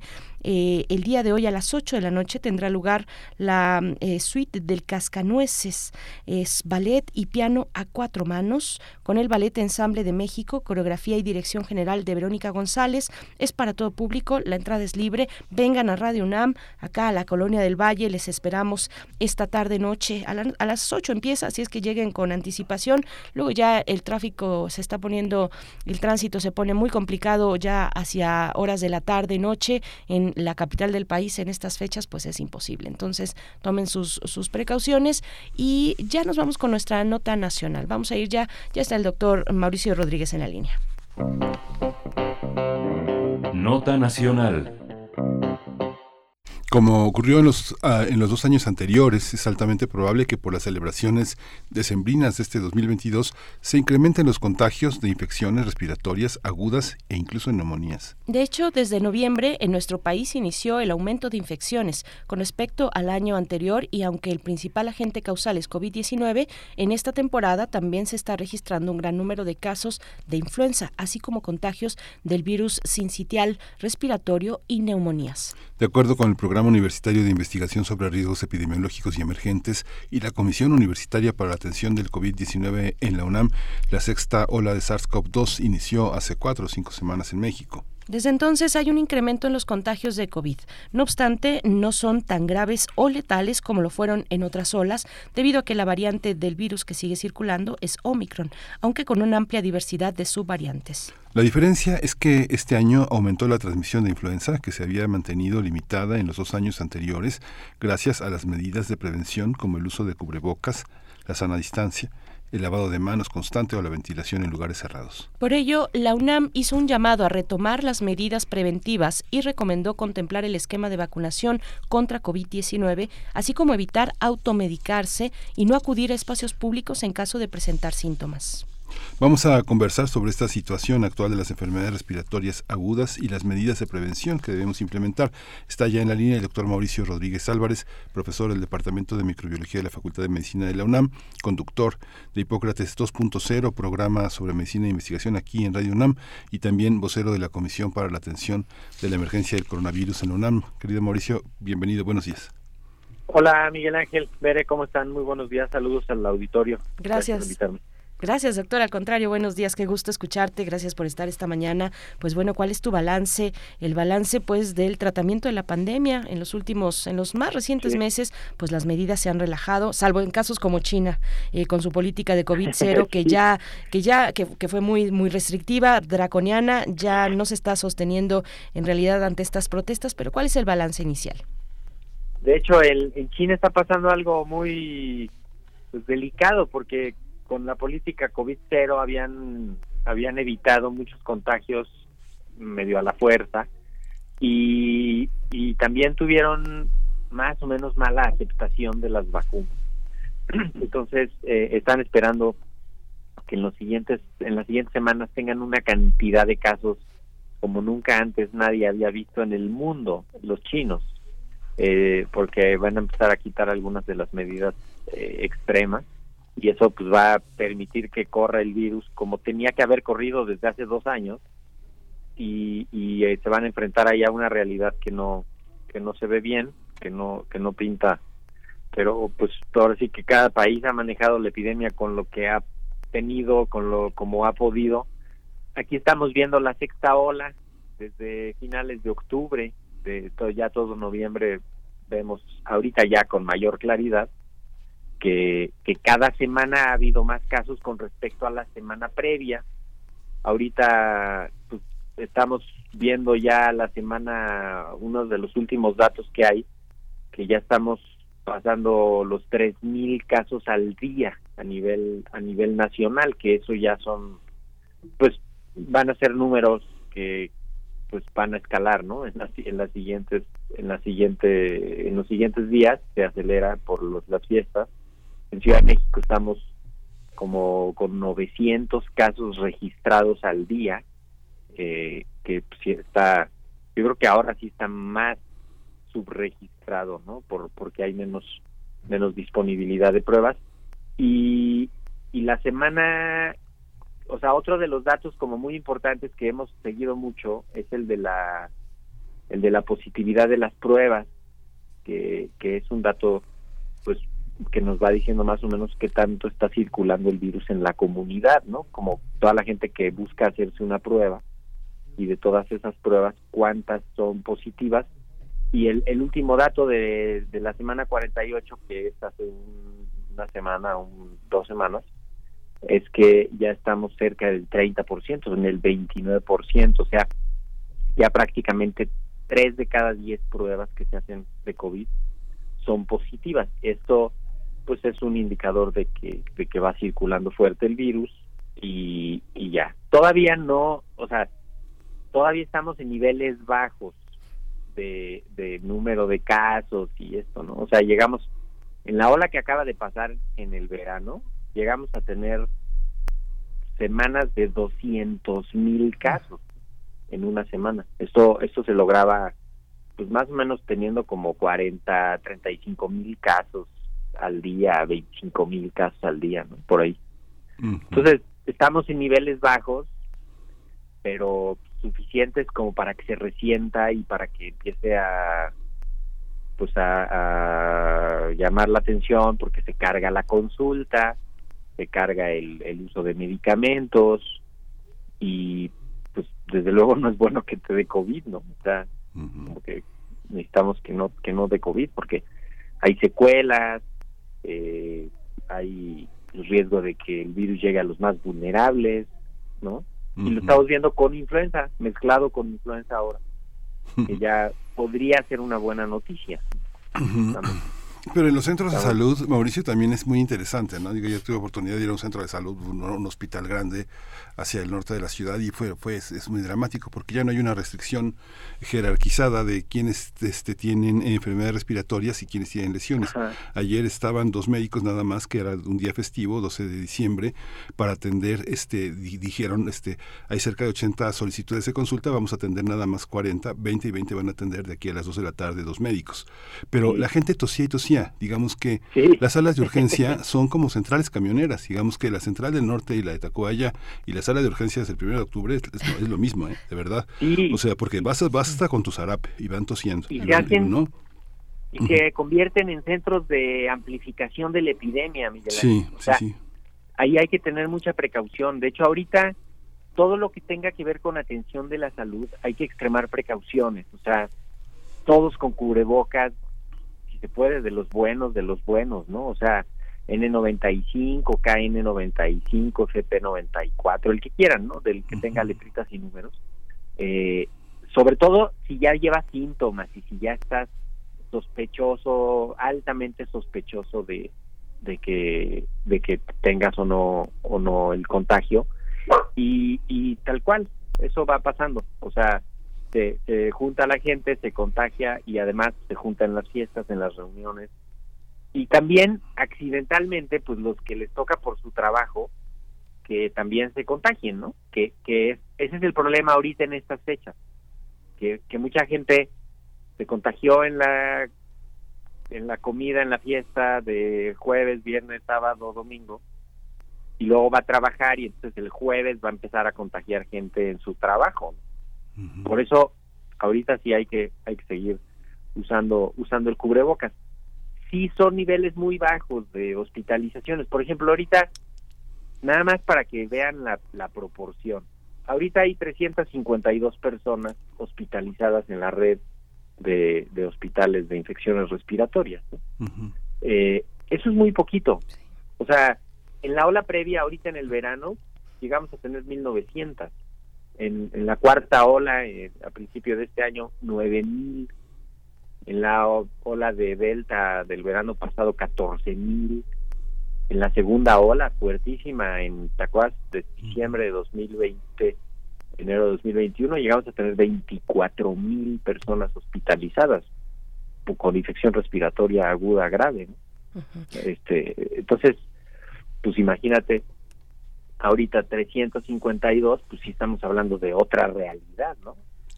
Y de influenza estamos viendo la peor temporada de influenza, pues ya casi me atrevo a decir, ¿eh? nos faltan unos días, pero me atrevería yo a decirte que, que una de las peores temporadas de influenza desde 2016, la de 2016, ahí sí hubo un par de semanas donde estuvimos por arriba de los 1.500 casos a la semana. Y, y ahorita pues no hemos llegado todavía a eso, ¿no? Pero, pero pues para allá vamos. O sea, ahorita influenza estamos teniendo pues, alrededor de mil casos por semana. Y todavía no está la parte fuerte de la temporada, ¿no? O sea, ahorita en enero vamos a tener seguramente muchísima influenza y pues ahí proporcionalmente se hospitaliza gente, hay defunciones, por eso hay que frenar la transmisión, ¿no? El comunicado de la comisión del jueves y viernes fue muy claro, hay que frenar la transmisión con las medidas básicas y, vigilar la evolución, no automedicar, porque estamos, tal vez ya estamos viendo la endemia, ¿eh? eso podría ser que, que, que ya estamos cerca de ver la endemia de COVID, que es convivir con otros bichos. El tema de no automedicarse, doctor Mauricio Rodríguez, ¿cómo, cómo verlo en, eh, pues, eh, en COVID? Eh, pues fue importante, un, digamos, una forma de comunicar también importante. No tenemos medicamentos como estos de Pfizer, Paxlovid, entiendo que no circulan en países como México o países en la región latinoamericana, pero para el caso de la influenza, por ejemplo, el no automedicarse, ¿qué, qué, ¿qué decir al respecto? Mira, el eh, Paxlovid sí hay, ¿eh? En la, en la red de hospitales este, hay, hay mm. Paxlovid, si tienes los requisitos, o sea, si cumples con los requisitos, te lo dan. Ese, ese no es, ahora sí que ese no es problema. Seguramente hay una burocracia mm.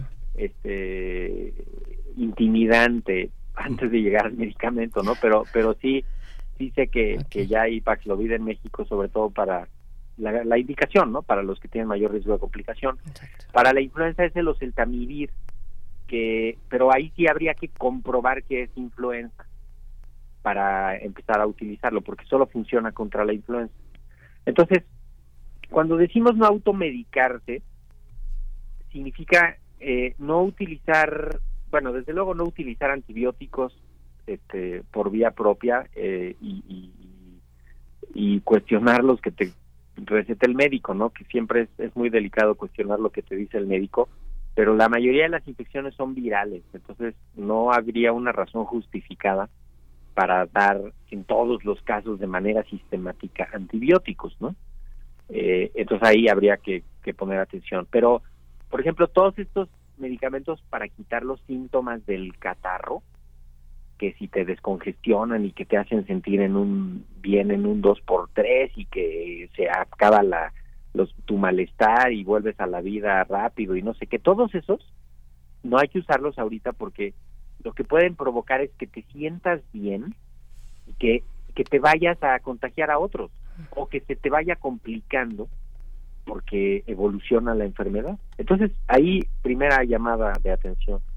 Para la fiebre y eso, pues sí, sí, hay se puede usar, ¿no? El, paracetamol, que es eh, lo básico para el control de la fiebre, eh, y con eso, digamos, sería como, como lo, esencial, así de primerísima mano. No hay que usar este cualquier otro medicamento sin supervisión, ¿no? O sea, dexametasona, ivermectina, hidroxicloroquina, todos estos medicamentos ya quedó demostrado que no funcionan contra COVID y también es cierto, con reposo, aislamiento, cuidados generales, rehidratación, vigilancia de la fiebre y control de tus otras enfermedades, con eso es suficiente para que lo resuelvas. Si estás vacunado, pues con mayor razón, tú vas a tener una enfermedad leve, ¿no? Y si sospechas que es influenza, porque alguien cercano que pudo haberte contagiado y tiene confirmado que haya sido influenza, eh, o te haces una prueba y te dice la prueba que es influenza, entonces sí, el oseltamivir se debe de usar, pero en las primeras 72 horas de inicio de los síntomas, que ese es otro punto importante, ¿no? O sea, no, no se usa así ya en cualquier momento, sino ya pasaron 72 horas de inicio de síntomas, entonces ya no tiene caso que lo uses, porque la efectividad del medicamento ya va a ser marginal, ya no va a tener mucho mucha utilidad. Y vigilar la evolución. O sea, si la fiebre persiste, si hay dificultad respiratoria, si hay cansancio extremo, ataque al estado general, o sea, todo eso quiere decir que, que no vas mejorando, ¿no? Si tienes dificultad respiratoria, si te oye como chifliditos cuando respiras o el niño respira o el adulto, lo que sea, tos muy persistente, pues hay que ir al médico, o sea, tampoco también yo creo que hay una cosa como de que la gente no quiere ir al médico, ¿no? Pero pues ni modo, hay que ir a que te revisen y vean cómo vas y te acompañe. Los servicios de salud te deben de acompañar para vigilar tu, tu evolución y, y a eso nos referimos con que es potencialmente grave la situación. Porque se contagian los médicos, se contagia el personal de salud, se saturan porque hay muchísima gente demandando consulta. Imagínate ahorita, imagínate en Ciudad de México que tengas este 25 mil casos al día de gripas y catarros. Imagínate eso lo que significa para las farmacias, para la consulta. Claro, es una mina de oro, ¿no? Y todo el mundo va a hacer mucho dinero con eso, pero se acaban los medicamentos de los anaqueles. Se saturan los servicios de consulta. Y eso pues, no no lo queremos no por eso hay que hay que evitar contagios. Lo más recomendable es evitar contagios Ahora, Mauricio, eh, el viernes terminan las clases ya de los niños, ¿no? en general las clases y todo, toda la actividad académica. ¿Cómo influye ese factor? Por ejemplo, un grupo de niños de secundaria, de, este, de 30 niños, ¿no? si cuatro o cinco están infectados, es más del 10%. Eh, y muchas personas, yo he observado, porque bueno, tengo de alguna manera relación con ese medio, este, tienen mucho miedo de decir que es COVID este, y, de decir, de decir el diagnóstico, entonces se lo callan, solo faltan a la escuela. Pero digamos que si la convivencia se estableció hasta un miércoles y el niño se declaró el miércoles infectado, epidemiológicamente, pues la epidemiología no funciona con el sentido común, es, es otra lógica, es otra lógica, ¿no? Entonces la, expansión del contagio es este compleja. ¿Cómo va a, cómo va a afectar el paro el paro ya de clases en esta en esta transmisión pues y cómo ha afectado en, las clases? Esto esta es una me, me gusta esta pregunta Miguel Ángel porque algo que hemos visto en México en particular es que las escuelas no son el sitio de amplificación de la epidemia. Aunque tengas 10% de los alumnos de un salón contagiados, no se amplifica, o sea, no, no se contagia el resto del salón, porque todos tienen cubrebocas, en la, sobre todo en las situaciones de mayor riesgo, que es adentro del salón y en las actividades en interiores. Entonces, eso lo hemos visto en, en, todo el rato que llevamos ya con actividades presenciales, ¿no? O sea, las, las escuelas, no, no nos pasa lo mismo que en Estados Unidos o en Canadá, donde distritos completos, este, sectores escolares completos se tienen que aislar o, o tienen que poner medidas extremas porque se les hacen unos brotes tremendos en las escuelas.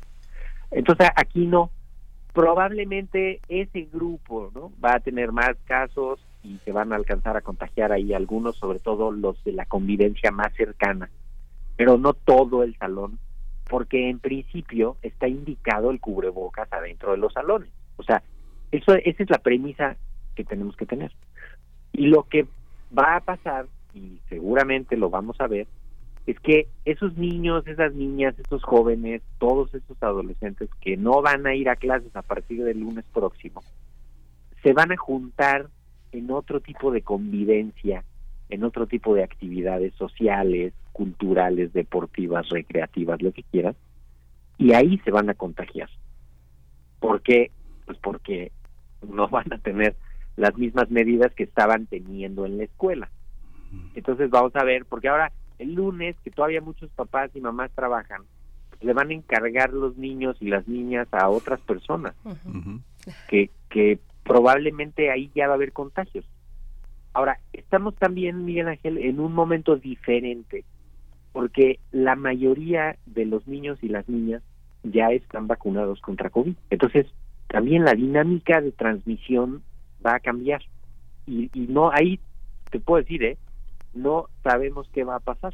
Lo más probable es que el impacto de los contagios sea menor, porque las vacunas pues también ayudan a frenar la duración de la enfermedad, la, la intensidad y por lo tanto la capacidad de contagio y los contagios mismos, ¿no? Entonces, tal vez ahí sí, o sea, por ejemplo, el año pasado, ¿no? Que no estaban vacunados los niños, y, se los llevaste el lunes a la abuelita, al abuelito, porque tenías que ir a trabajar, y, y el niño ya iba contagiado y empezaba a contagiar, lo más probable es que sí iba a contagiar a los abuelitos que estaban vacunados. Ahorita, ese niño, esa niña ya está vacunado, los abuelitos tienen su refuerzo, entonces ahí se corta más fácil la cadena de transmisión y esperemos que sea menos fuerte, pero pero sí, la, cuando no hay escuela, es cuando más circula el virus, porque pues, no hay control en las actividades que hace la gente. Ay, Mauricio Rodríguez, pues muchas gracias eh, por esta, por esta, por esta guía, eh, por este, eh, pues esta conversación ante esta sexta ola que ya está colocada en nuestro país, que ya llegó a nuestro país y pues hay que tomar las medidas que ya conocemos. Hay que frenar la transmisión, es lo que nos dice la UNAM. Frenemos los contagios y con las medidas que conocemos, el uso de cubrebocas en, en espacios, pues en espacios cerrados también, ventilación. Eh, ventilación adecuada. Es difícil por el, por, por, el frío, precisamente por la temporada de frío, pero bueno, hay que hacer ese esfuerzo y frenar los contagios, Mauricio. Y la, la clave de ver es, si tienes síntomas, extrema tus propias precauciones para que no contagies a los otros. O sea, está bien, te aferraste, vas a ir a la fiesta y tienes síntomas, ponte un cubrebocas. O sea, si puedes hacer una prueba, aunque sea una prueba rápida, ¿no? Para descartar, aunque sea con alguna probabilidad de que de que ahí no vas a ir a contagiar a la fiesta. Si con si te diagnostican, avísale a tus contactos de los últimos días para que tomen precauciones. Eh, si empiezas con síntomas y estás en una cadena de transmisión, aíslate, cuídate, vigila tu evolución. Estamos ahorita a tiempo de pues, hacer que sea un poquito más despacio, que el virus no llegue, los virus en general no lleguen a los más vulnerables y que y que pues tengamos un par de semanas este relativamente relativamente tranquilas así que pues con eso creo que podemos mandar mandar uno de los últimos mensajes de del año, a ver si a ver si tenemos impacto. Muchísimas gracias oigan. También eh, saludar a Mayra Elizondo que nos escribió por Twitter que se va a cuidar y va a cuidar a los suyos y, y también por escucharnos. Mayra muchísimas gracias Gracias a ti, doctor Mauricio Rodríguez Álvarez. Pues bueno, pues si todos queremos regresar bien, bien y en tiempo al siguiente, a las actividades del próximo año, a nuestro siguiente semestre, a la continuación del año, del año eh, escolar en curso. Bueno, pues gracias. Hasta pronto, querido Mauricio, y pásala, pásala muy bien. Que, que tengas un excelente cierre de año 2022. Eh, muchas gracias. Igualmente, con muchísimo gusto. Les mando un abrazo. Muchas gracias. Hasta pronto, profesor Mauricio Rodríguez Álvarez, profesor del Departamento de Microbiología de la Facultad de Medicina de la UNAM. Encuentran en el podcast de Radio UNAM Hipócrates 2.0, el programa que conduce el doctor Mauricio Rodríguez. Nosotros vamos con música. Mil Ángel, música de Tchaikovsky. ¿La tienes por ahí? Sí, la música de Tchaikovsky es justamente eh, galopa y entrada de los padres del ballet del Cascanueces.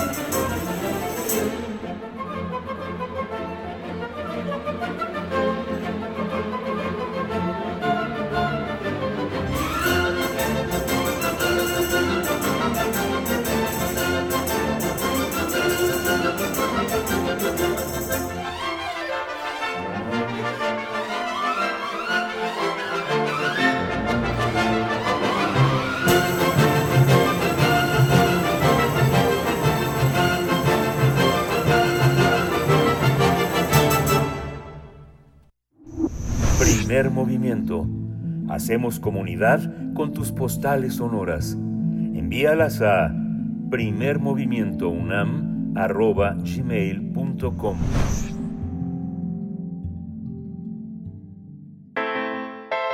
Nota Internacional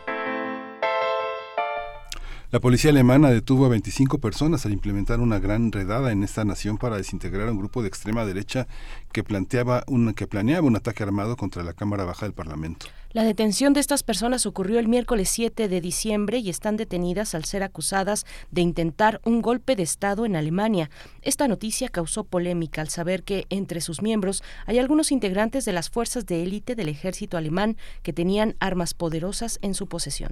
La prensa alemana informó que desde hace más de un año los servicios de inteligencia perdón, de ese país registraron un aumento de grupos de extrema derecha en Alemania dispuestos a realizar atentados terroristas. Entre los arrestados hay seguidores de los llamados Ciudadanos del Reich, que forman un movimiento que no acata la constitución alemana, y seguidores de diversas teorías de la conspiración. Los dirigentes del partido de extrema derecha condenaron a el actuar del grupo terrorista, en tanto la Organización de Derechos Humanos, Amnistía Internacional, consideró que estas detenciones ponen de relieve el peligro de las ideologías racistas, antisemitas y contrarias a los derechos humanos. Pues tendremos un análisis eh, sobre la ultraderecha alemana tras la detención de estos 25 extremistas que planeaban un golpe de Estado. Nos acompaña a través de la línea esta mañana el doctor Luis Guacuja, responsable del programa de estudios sobre la Unión Europea del posgrado de la UNAM, doctor Luis Guacuja. Como siempre, con el gusto de saludarle y agradecer esta participación. Buenos días. Hola, muy buen día, Miguel Ángel Berenice. Saludos al auditorio, con mucho gusto. Luis, ¿cómo, cómo entender esta, esta, esta, esta embestida de la derecha tan clara, tan armada, tan, tan escandalosa?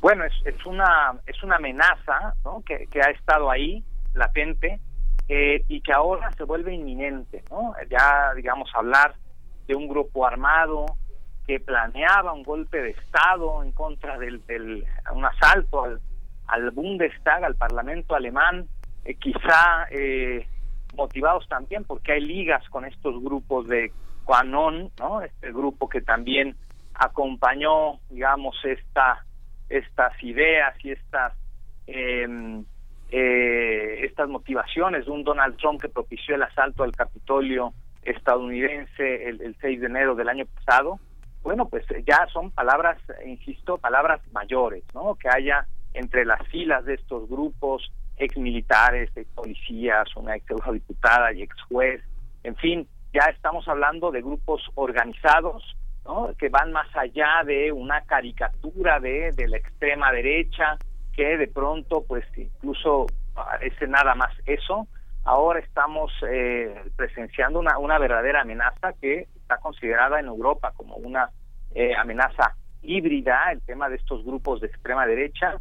El problema es que se les ha permitido eh, poco a poco convivir, se les ha normalizado, se les ha permitido cohabitar en los gobiernos, eh, y bueno, pues encuentran en, en, el descontento ciudadano una tierra fértil para germinar, para crecer, incluso para mutar e irse adaptando. Esto lo vemos, digamos, eh, con una extrema derecha de pronto que parece descafeinada, ¿no? Inocente eh, o inofensiva, ¿no? Si vemos a eh, Giorgia Meloni con su árbol de Navidad o a Marine Le Pen con su gatito, pareciera que esto es es normal, que no es tan grave, ¿no? Pero detrás de ello, pues hay estos pensamientos y estas propuestas fascistas, antidemocráticas, antiderechos, y esto ha inflamado eh, en una Europa que está muy preocupada por apagar distintos incendios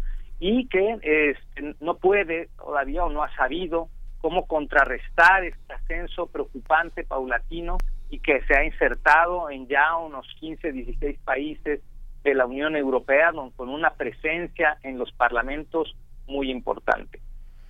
Doctor Luis, Luis Guacuja, ¿qué tan, ¿qué tan extendidos están entre la población estos grupos, estas células? ¿Cómo responde la población general a, la emergencia de estos, de, de, estos sujetos organizados? ¿Se ubican en alguna región específica de Alemania? Eh, ¿Son jóvenes, adultos o, qué, o qué, qué perfil tienen las personas que participan en estos grupos? Bueno, eh, hay eh, un poco de todo, pero bueno, pues sí, en las regiones eh, tradicionalmente más, más, más conservadoras, en las zonas rurales, en la gente con menos preparación, aunque entre comillas, ¿no? Preparación o formación académica, este, digamos, si pensamos en el partido de alternativa por Alemania, que es el partido de extrema derecha en Alemania, en un principio este partido se llamaba el Partido de los Doctores porque estaba formado por académicos, ¿no? Pues claro, muchos de estos movimientos se van tergiversando, se van rompiendo, van mutando, pero pues hay una, una variedad muy eh, incluso difícil eh, que convivan en, distintos aspectos. No es lo mismo la extrema derecha de Alemania que la extrema derecha de Francia o de Bélgica o de España, eh, pero pues han sabido un poco encontrar los puntos de conexión se han sabido medio organizar y, y, bueno, ante el descontento ciudadano, ante la desesperanza, ante una crisis tras otra y sobre todo también ante la inmediatez, ¿no? Ya parece que no es tan importante el tema de la historia y entonces todo es inmediato, es una pantalla, pues ya eh, parece que no es grave, por ejemplo, ayer las imágenes de eh, los eh, futbolistas croatas, ¿no? Con eh, cánticos fascistas, o eh, al calor de un partido o de un encuentro futbolístico, es, es fácil encontrar tonos, expresiones eh, fascistas, xenófobas. pareciera que todo se vale en una Europa, además, que pues que se cuyos valores se van partiendo, están lastimados, no se les ha cuidado. Vemos ahora el episodio hoy, ¿no? La destitución de la vicepresidenta del, del, Parlamento Europeo, eh, Eva Kaili, que pues seguro que va a ser aprovechado también por la extrema derecha para decir, miren, ellos son los corruptos, ¿no? Y nosotros no. Y ante tanta confusión, porque este es otro otro tema, la, las noticias falsas eh, y la incertidumbre que permite la propagación de estas noticias, una pandemia, una guerra, una amenaza climática, las migraciones, eh, digamos, son muchas cosas a la vez que no termina el ciudadano de a pie de asimilar y si sobre todo no tiene dinero en el bolsillo, el asunto, eh, pues insisto, es tierra fértil para los discursos de odio donde se cuelan con mucha facilidad estos extremismos. Sí, es muy interesante además como eso, eso que comentas, eh, eh, son, colocan su semilla en todo el descontento social. Yo recuerdo eh, en los 90 como algunos científicos sociales, entre ellos Bacuan, Bourdieu, mucha gente señalaba que había una serie de identificaciones en la clase, en la clase obrera, pero en el sobre el cuerpo, los tatuajes y las, las suásticas, pero también en los grandes ejecutivos de la banca en Londres, ¿no? que era se quitaban las eh, se quitaban las playeras las camisas y estaban los piercings anunciando también el advenimiento de esa cuestión área y tribal desde el propio Londres o Berlín no es una cosa que está que, que permea en todas partes pero cómo no cómo no con cuál es la línea Luis eh, la libertad de expresión la intimidad eh, todas estas representaciones que se hacen en el cuerpo y que desde el cuerpo también anuncian el advenimiento de una cuestión también racista xenófoba homófoba no cómo hacerlo, cómo entender esa, esa, esa frontera legalmente.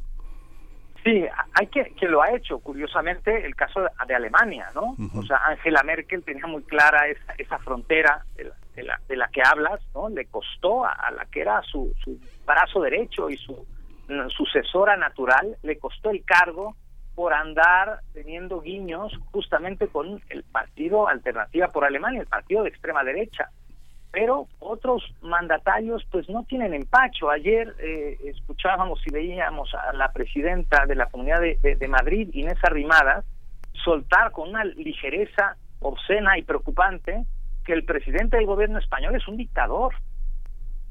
A ver, es que esta, eh, digamos, es parte de una nebulosa que confunde a un ciudadano enojado, molesto y desesperanzado.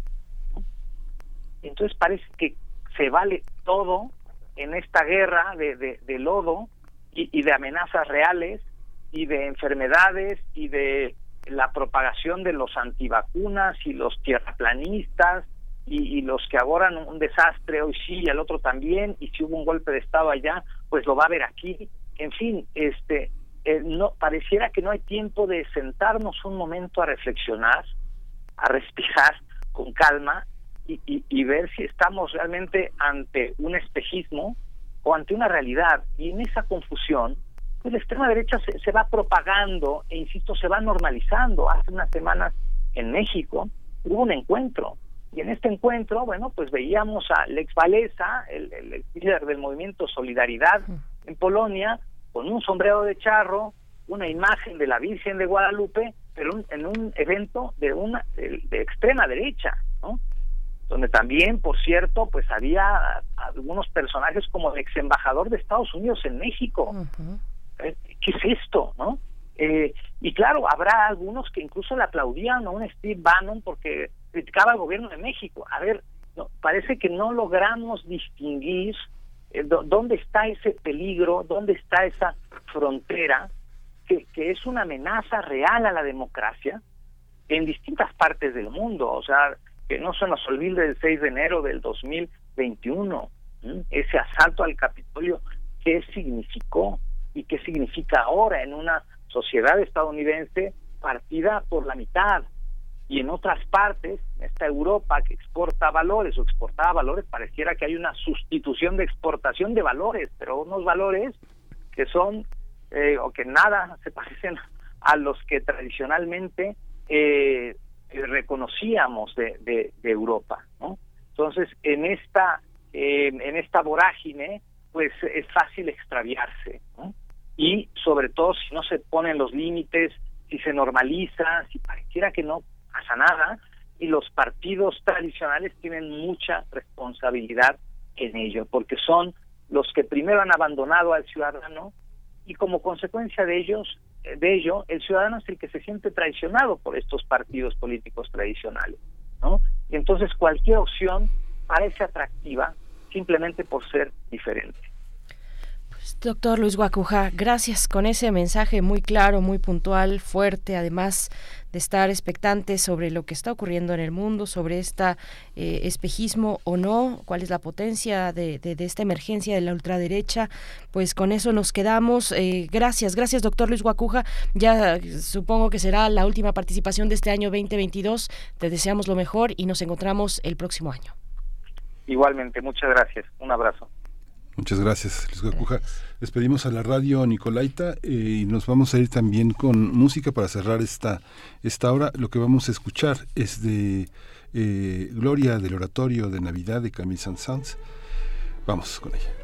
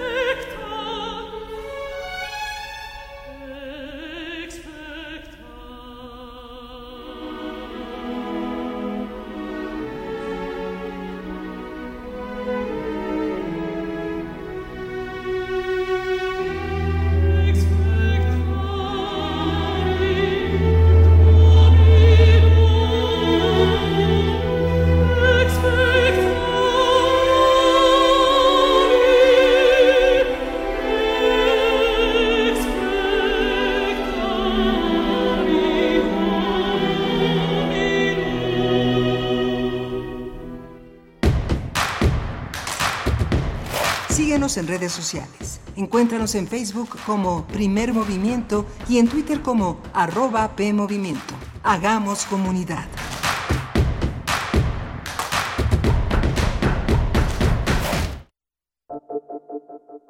El Museo Universitario del Chopo trae para ti La isla quiere decirme algo. Exposición del artista mexicano Eduardo Avaroa, que reúne piezas creadas durante una residencia de creación en Nueva Zelanda. Dibujo, pintura, escultura y videos conforman esta muestra que enfatiza la materialidad de los procesos tecnológicos y de comunicación de las sociedades actuales. Galería Rampas del Museo Universitario del Chopo. Museo Universitario del Chopo y la Coordinación de Difusión Cultural UNAM invitan. Habla Marco Cortés, presidente nacional del BAN. Viene para mí la batalla más importante y simbólica que enfrentaremos. Y es frenar el intento por desaparecer, debilitar o controlar al Instituto Nacional Electoral y a los tribunales. Refrendamos a México que una vez más contará con acción nacional. Lo decimos fuerte y claro. El INE, el INE no se toca. Cambiemos México. Sí hay de otra. PAN. Los nazis crearon las metanfetaminas para convertir a sus soldados en seres incansables y deshumanizados. Bajo su efecto, el ejército nazi inicia la peor guerra de la historia y crea los campos de exterminio. Hoy el cristal se usa para controlar la mente de jóvenes que buscan placer y la de jornaleros y maquiladores que buscan energía para trabajar día y noche. Busca la línea de la vida. 800-911-2000. Para vivir feliz, no necesitas meterte nada. Gobierno de México. Alrededor de un tema siempre habrá muchas cosas que decir. Quizá haya tantos puntos de vista como personas en el mundo. Únete a la revista de la universidad donde convergen las ideas. Jueves a las 16 horas, después del corte informativo. Disentir para comprender. Radio UNAM, Experiencia Sonora.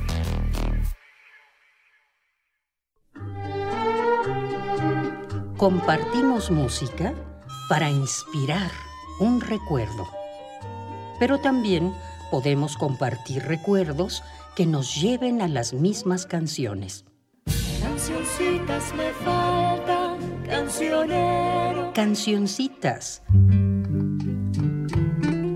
Todas las caras de la música popular del siglo pasado.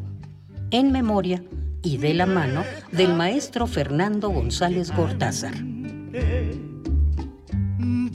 Escucha la tercera temporada de este clásico de Radio UNAM todos los lunes a las 17 horas por el 96.1 de frecuencia modulada o la serie completa de lunes a viernes a las 18 horas por el 860 de amplitud modulada.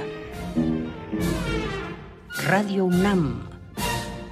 Experiencia sonora. Encuentra la música de primer movimiento día a día en el Spotify de Radio UNAM y agréganos a tus favoritos.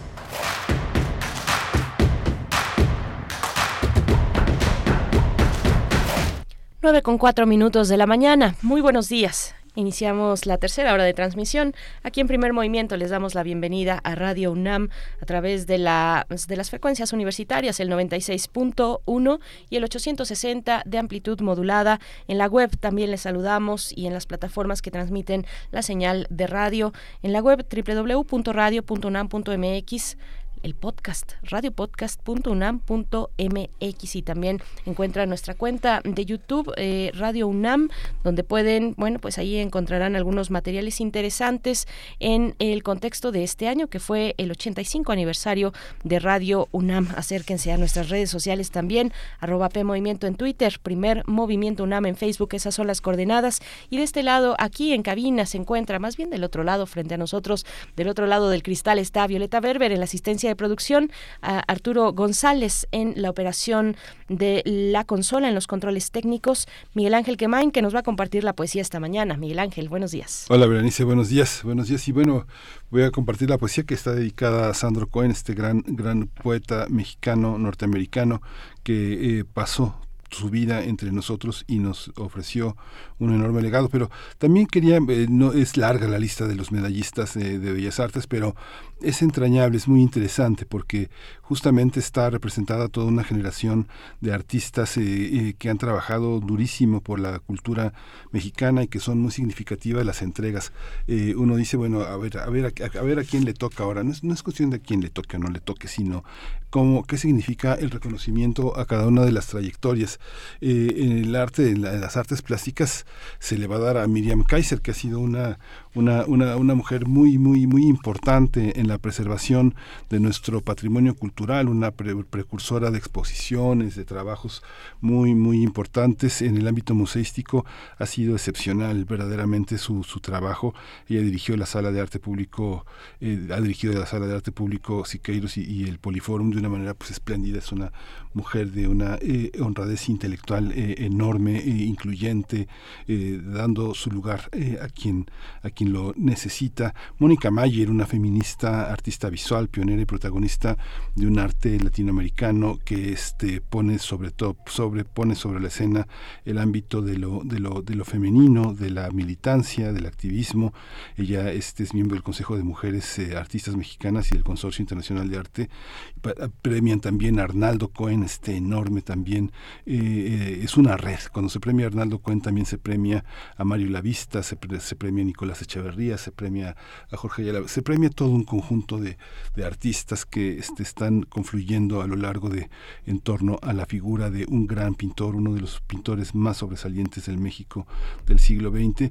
Y bueno, va a tener también la, medalla Miguel Sabido. Miguel Sabido es un hombre que ha permitido que a pesar de que la televisión comercial es comercial, haya ha habido en Televisa una fundación, un espacio, un espacio para la cultura muy importante que reunió periodistas, a comentaristas muy importantes y que ha conectado el teatro mexicano con un teatro de orden prehispánico, de orden ritual, este eh, maestro de actores, gran dramaturgo, un hombre también de la escena, incansable. Yo creo que hasta el último día de su vida será Miguel Sabido un hombre de la escena. Efectivamente, Miguel Ángel. Bueno, la cita es este miércoles, el día de hoy, miércoles 13, 11, 20 de la mañana. Mañana, eh, perdón, dije miércoles, hoy es martes. Disculpen ustedes. Bueno, es que ya con este cierre de año ya tenemos las vacaciones encima. Disculpen, no, no, no. La cita es hoy martes 13 de diciembre a las 11.20 de la mañana el día de mañana, miércoles 14, 11.45 y el jueves 15 a las 11.20 también eh, en la sala Manuel M. Ponce del Palacio de Bellas Artes. Eh, pues convocan la Secretaría de Cultura del Gobierno de México y el Instituto Nacional de Bellas Artes y Literatura Limbal invitan a esta entrega de las medallas Bellas Artes 2020, 2021 y 2022. Esas es, son las coordenadas, pues, con esto que, que ya que habría que, que habrá que revisar las trayectorias, habrá que darle continuidad un poco ya eh, durante esta semana a estos, eh, pues, a estas trayectorias, a estas figuras de las artes en nuestro país, pero bueno, pues esa es la, el, antesala, nos encontramos de, de, la entrega de estos previos, de, esta, de estas medallas Bellas Artes eh, a, la, a la producción artística destacada en México, ¿no? Sí, sí, es, es, es, muy, muy interesante. Entre nosotros, particularmente para Radio UNAM, es muy importante el caso de Ana Lara, compositora, promotora cultural, una, con una trayectoria de más de 30 años, una compositora extraordinaria que además eh, dedica su tiempo a dar a conocer otras músicas, otros compositores, otras interpretaciones, otros, otros ejecutantes. Ella es fundadora del Festival Internacional de Música y Escena, fue directora artística de Instrumenta en Puebla, ha sido coordinadora de música contemporánea en el Festival Internacional Cervantino, pues todo nuestro reconocimiento a Ana Lara, compañera, colega, pero una gran, una gran artista entre nosotros aquí en Radio UNAM. Sí, enhorabuena, enhorabuena Ana Lara y a todas las personas galardonadas con esta medalla Bellas Artes. 9 con 9 minutos y bueno, mm, decir que el, día de ayer me, me, confundí con las fechas, decía yo que eran tres semanas de vacaciones, no, no, no, son dos semanas y la tercera semana solo son los primeros tres días, es decir, hasta el 4 de enero. Las, eh, las vacaciones administrativas de este periodo de diciembre en la UNAM inician el próximo 19, lunes 19 de diciembre y hasta el 4 de enero, miércoles 4 de enero, ya el 5 pues se reanudan las actividades. Nosotros aquí en Primer Movimiento estaremos la próxima semana en vivo todavía con ustedes. La próxima semana completita con ustedes todavía en vivo y la siguiente, que sería la última de diciembre, nos vamos de vacaciones y también la primera de enero completa. Vamos a regresar en vivo el 9, el lunes 9 de enero de 2023. Ya será 2023 para entonces. Esperamos que pues regresar todo el equipo y, leerles a ustedes también en las mejores condiciones de salud, eh, bien descansados, pero, pero sobre todo eso, cuidándonos, cuidándonos en lo personal, que es a la vez cuidar en lo individual. Es lo que nos comentaba María Elizondo también, dice, promete cuidarse y manda un abrazo y un saludo a, eh, al, al, doctor eh, Mauricio Rodríguez y también nos manda saludos a nosotros. Querida, querida María Elizondo, profesora, pásala de lo mejor. Igualmente te abrazamos y a todos los radioescuchas que a lo largo de este año pues nos han acompañado, nos han permitido acompañarles y nos acompañan con sus comentarios en redes sociales que son pues muy importantes para nosotros, pues muchas gracias por ustedes. Nada más recalcar esto que decía el doctor Luis Guacuja, eh, con quien hablamos de Alemania y la ultraderecha, esta destitución de, de la vicepresidenta del Parlamento Europeo, Eva Kaili. Bueno, es que es, está muy interesante el tema, importante, relevante, eh, porque se informa de cuatro políticos de la Unión Europea que han sido arrestados, esto en días anteriores, el 9, hacia finales de la semana pasada, que han sido arrestados por lavado de dinero. Eh, la policía de Bélgica irrumpió en 16 lugares en Bruselas y, bueno, la vicepresidenta del Parlamento Europeo, Eva Kylie, que tiene es eh, una política de origen griego, pues fue arrestada por fraude con lazos en temas de Qatar en temas de Qatar. Es la cuestión pues que está ahora sacudiendo al Parlamento Europeo todo este fin de semana. Nosotros estábamos con la mira en Perú, por supuesto, también en Argentina con lo ocurrido la semana pasada, pero bueno, también por allá en Europa, en el Parlamento Europeo, eh, se dan estas cuestiones, hay esta sacudida con temas pues de corrupción, con temas de corrupción. Así es que un tema importante a dar seguimiento, Miguel Ángel, pero pues nosotros nos vamos a ir con la poesía. Después, en la mesa del día, estaremos conversando con, el doctor Luis Zambrano, investigador del Instituto de Biología de la UNAM, sobre el programa general de ordenamiento territorial de la capital del país y las protestas y desacuerdos en torno a este programa general de ordenamiento territorial. Es lo que tendremos para esta hora, Miguel Ángel. Sí, pues vámonos a la poesía para que nos dé tiempo. Es hora de poesía necesaria. Hoy la poesía necesaria, como ya había anticipado, está dedicada a Sandro Cohen, este gran poeta que nació en 1953 eh, en Nueva Jersey, eh, en, Estados Unidos justamente cumpliría 70 años el próximo, el próximo año. Poeta, ensayista, traductor, editor, crítico literario, un hombre que eh, ha publicado eh, nueve libros de poesía personal y ha, antologado eh, a muchísimos autores mexicanos como Guillermo Fernández, Rubén Bonifaz Nuño, Elías Nandino, tradujo 17 libros de poesía, arte y judaísmo, fue director editorial de Planeta y Patria, fundó Colibrí, una editorial muy, eh, muy, muy interesante que publicó eh, 100 títulos a lo largo de 10 años, una, labor importante. En los últimos años se dedicó a andar en bicicleta y calculamos, calculó él mismo que habría dado dos vueltas a la Tierra en ese tránsito. Escribió Zen del ciclista urbano, una compilación de consejos para librar los peligros a los que se enfrenta el ciclista en la Ciudad de México. Y voy a leer eh, de eh, su poesía eh, un, un, poema, un poema fragmentado, un fragmento de un poema que forma parte de los cuerpos de la furia que es eh, un, un, poema, un poema extenso que está en su poesía reunida y que forma parte también de una, de una sección amplia de, este, de, de, su libro Poesía reunida en Desde el principio. Dice así, lo vamos a acompañar con la música de Janis Joplin, Cry. Dice, y yo, aquí, bajo el cuerpo de noche, me enciendo, quedo escuchando tus manos, rozar el brillo de tu cara espejo, ¿Acaso mi cara no despide calor? ¿Acaso mi piel no sufre sed de tu boca? Ahora la quiero tanto en el valle de mis piernas. Paso hambres por tu sombra, que se niega a acercar su negro al mío, porque no piensas que afiebrada erijo tu imagen entre sueños. No me duermo con labios abiertos por tu lengua. Ven, por una noche no seré heroína. Por una noche simplemente hermosa llenaré simplemente con delirio tu sueño, tu mañana con mi fuego, de bálsamo tu noche. Si no me prendes con tu llama en alto, otras serán mis últimos amantes. Hay tiempo. Todavía no muere ningún sol de la mañana. Esperaba encontrar todas las huellas, pero ni doy con el lugar del crimen. Busco un lugar que esté afuera, que esté fuera del tiempo. Su sentencia me alcanza inexorable y no muero. Esto solamente quisiera pedir, que me des una muerte que lo sea de veras, que me tomes en brazos de tu infierno blanco. No sé dónde he pasado tantas noches sin voz, sin cara, lengua que me diga, ya no soy de este mundo.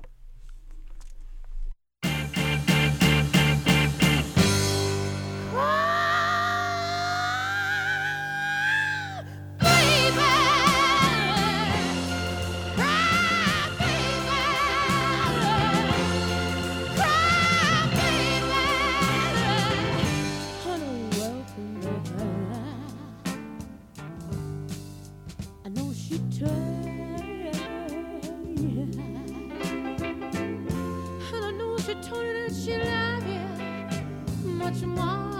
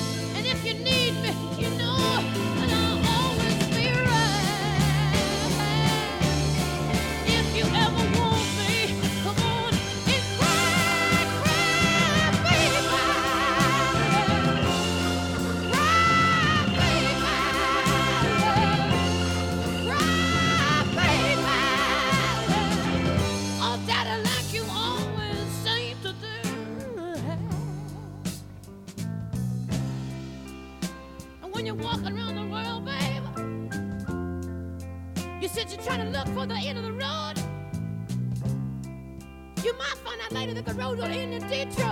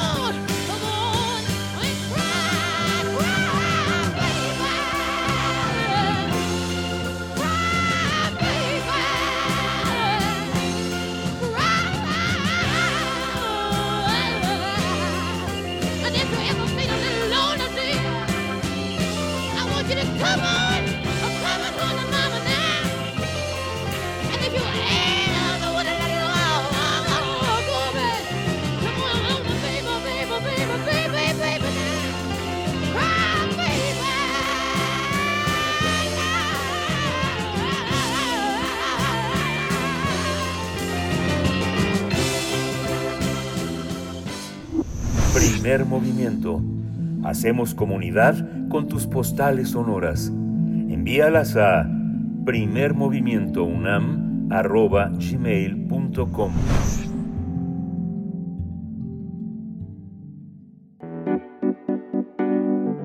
La mesa del día.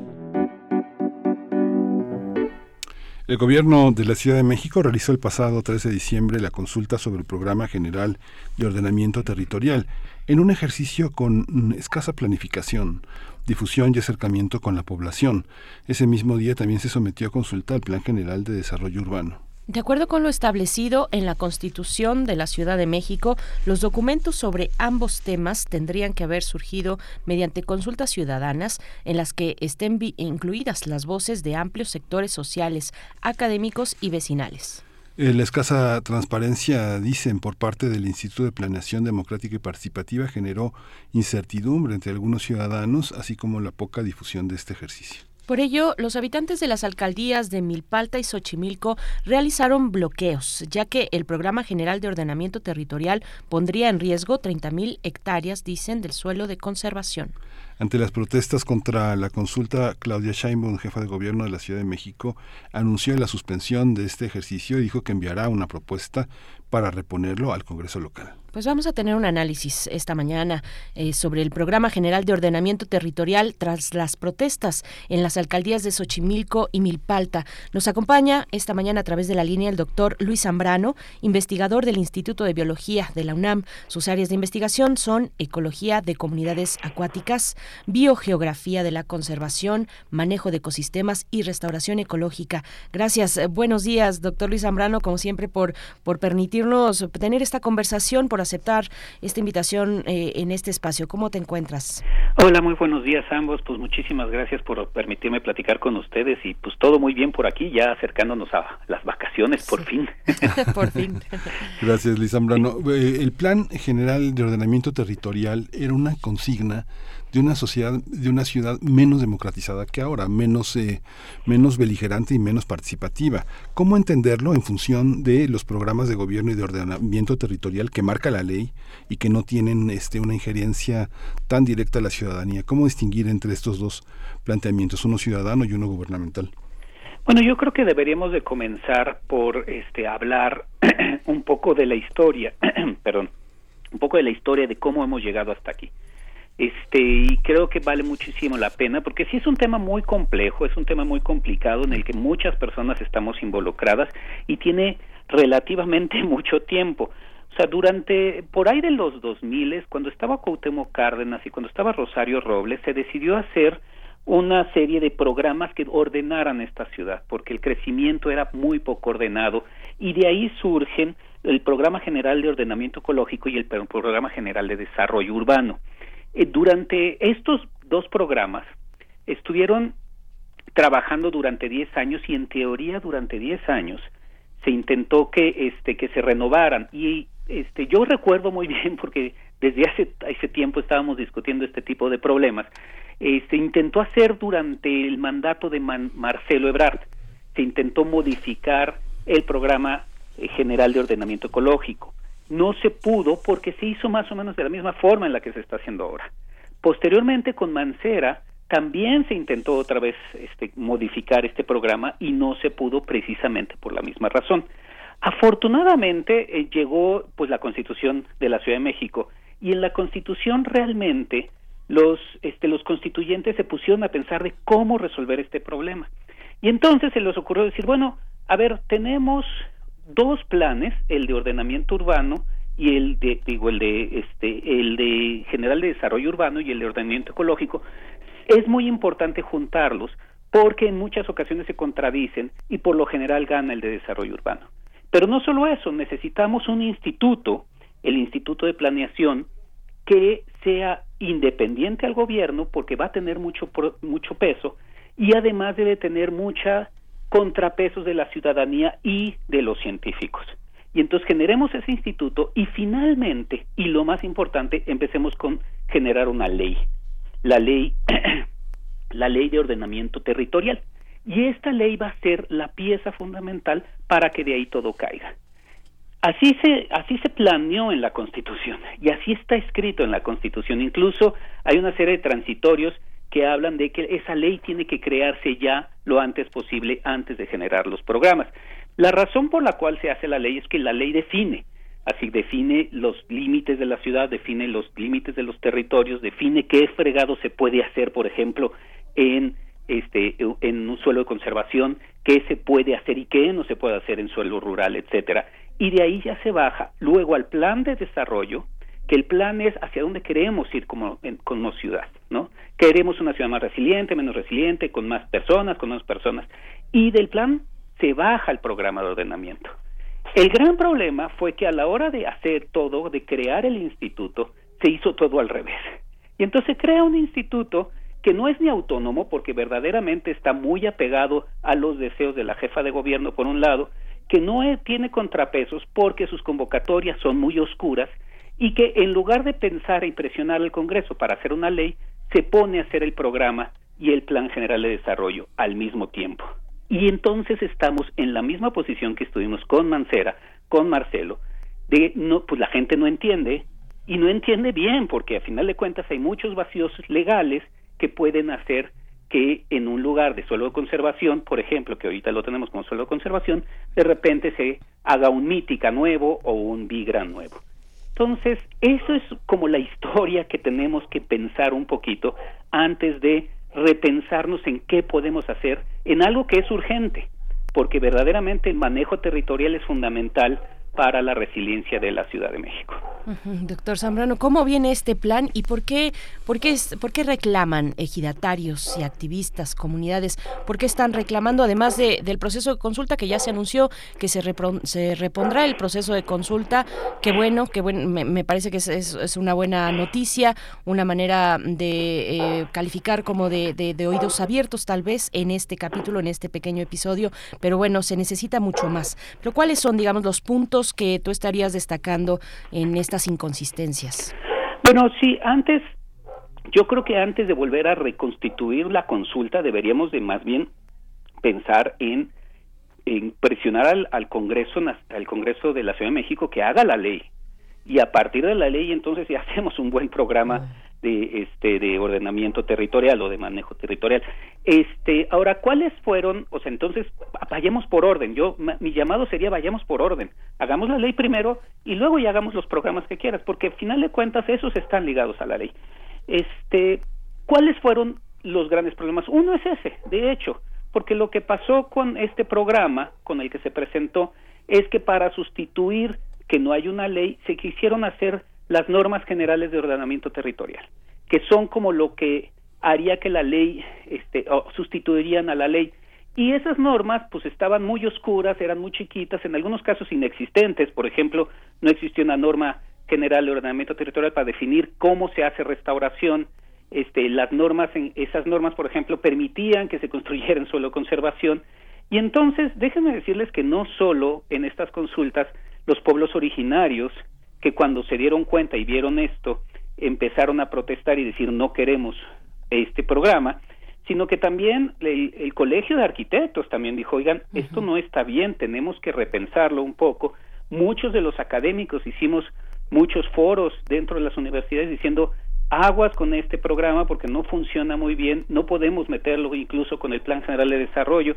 Y entonces, en realidad, lo que se vio ese sábado fue como la punta del iceberg de algo que ya se venía discutiendo en distintas este, instancias que decían este programa no funciona y nos preocupa mucho porque dentro de 20 años, si este programa se mantiene, la ciudad va a ser menos resiliente, va a ser mucho más cara para vivir y vamos a tener grandes problemas, por ejemplo, de agua y de este y de este resiliencia incluso en términos, por ejemplo, de vulnerabilidades frente a eventos extremos como temblores.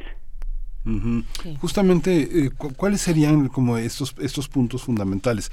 No sé, eh, eh, el agua ya es un problema en Gustavo Amadero, que es un problema que se ha generado evidentemente por, la, por los permisos de construcción de centros residenciales muy, muy amplios, hasta de 300 departamentos y zonas, zonas residenciales de ese tamaño. En Tláhuac, pues sigue sin, sin, este, sin parar. Y ahora en Xochimilco, que vimos que se levantó la, la, la protesta porque se quitaron los tubos que, según la población, conduciría, desviaría el agua que les corresponde para desarrollos inmobiliarios. ¿Qué tan fuerte es el desarrollo inmobiliario? De pronto la percepción, una percepción seguramente este, que le faltan muchos, muchos elementos de análisis, es que eh, eh, se impone, se impone el desarrollo inmobiliario sobre el derecho. ¿Es así, Luis? ¿Cómo, cuál, es, ¿Cuál es tu planteamiento? Es que justamente otro de los grandes problemas que tenía este programa era ese. Dejaba muchos vacíos legales y entonces se, se, se prestaba o se podía prestar a este pues cochupos, corrupción, este, interacción entre los gobiernos locales, particularmente las alcaldías y las grandes empresas, y, y, eso no es bueno, por eso necesitamos reducir esos vacíos legales. Tienes toda la razón cuando dices que de repente pues las ciudades están manejadas por los grandes emporios inmobiliarios. Este, las constructoras de repente deciden qué hacer, en dónde y cómo, y doblegan a muchos gobiernos, sobre todo los gobiernos locales, y por eso tenemos un mítica que, está destruyendo Coyoacán, y por eso estuvimos a punto de tener un migrante enfrente de Ciudad Universitaria, etcétera, etcétera. El gran problema es que no tenemos claras las leyes que deberíamos de tener justamente para este evitar ese tipo de cosas. No quiere decir que no nos densifiquemos, o sea, yo creo que necesitamos ser una ciudad un poquito más densa, pero no es la densificación no quiere decir estos grandes este emporios inmobiliarios de cientos o miles de departamentos, sino aumentar las capacidades a cuatro, cinco, seis pisos este, en distintas zonas residenciales, lo que permitiría aumentar mucho la oferta y reducir los costos de la demanda. Porque lo que tú sugieres que, eh, que también es cierto, por un lado es como el problema del agua, que ahorita lo toco, pero por otro lado es que se está gentrificando el centro de la ciudad porque estos grandes emporios están haciendo pocos departamentos, o sea, departamentos en estas grandes torres, pero nada más allí, y se están encareciendo. Y además está viniendo todo el problema de este de Airbnb en donde pues los gran, los rentadores están empezando a preferir que se vengan personas que tienen más poder adquisitivo para este para rentar una casa por una semana un, una cosa así y entonces aumenta o se vuelve una burbuja de este económica muy muy grande entonces lo que necesitamos es aumentar la oferta densificar un poco más la ciudad pero densificarla bien no a partir de estas constructoras ahora ¿Cuál es el otro punto? El del agua. O sea, uno de los grandes problemas es que sí necesitamos sitios de absorción de agua y respetar esos sitios de absorción. El suelo de conservación, justamente uno de los servicios ecosistémicos más importantes que nos da es la absorción del agua. Pero no solo es el suelo de conservación, también dentro de la Ciudad de México y son los que tenemos que abrir, son los que tenemos que respetar dentro de la zona urbana.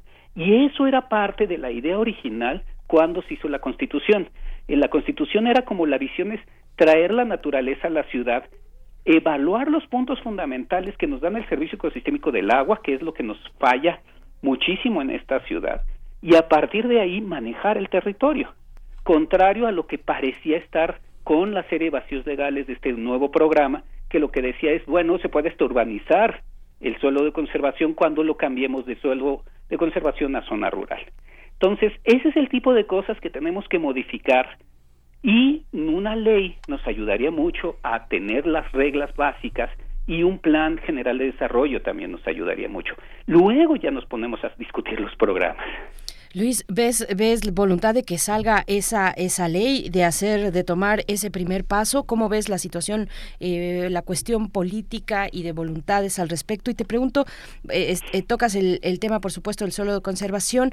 ¿Cómo, ¿Cómo está actualmente? ¿Qué se determinó en aquel, en aquel programa de ordenamiento ecológico en el año 2000 con respecto al suelo de conservación? ¿Cuál es la extensión que se ajustó en ese momento y qué estaría entonces eh, ordenando o, planeando este nuevo ordenamiento territorial? O sea, lo, este, bueno, empezando con la, primera pregunta, en realidad le corresponde hacer esa ley al Congreso.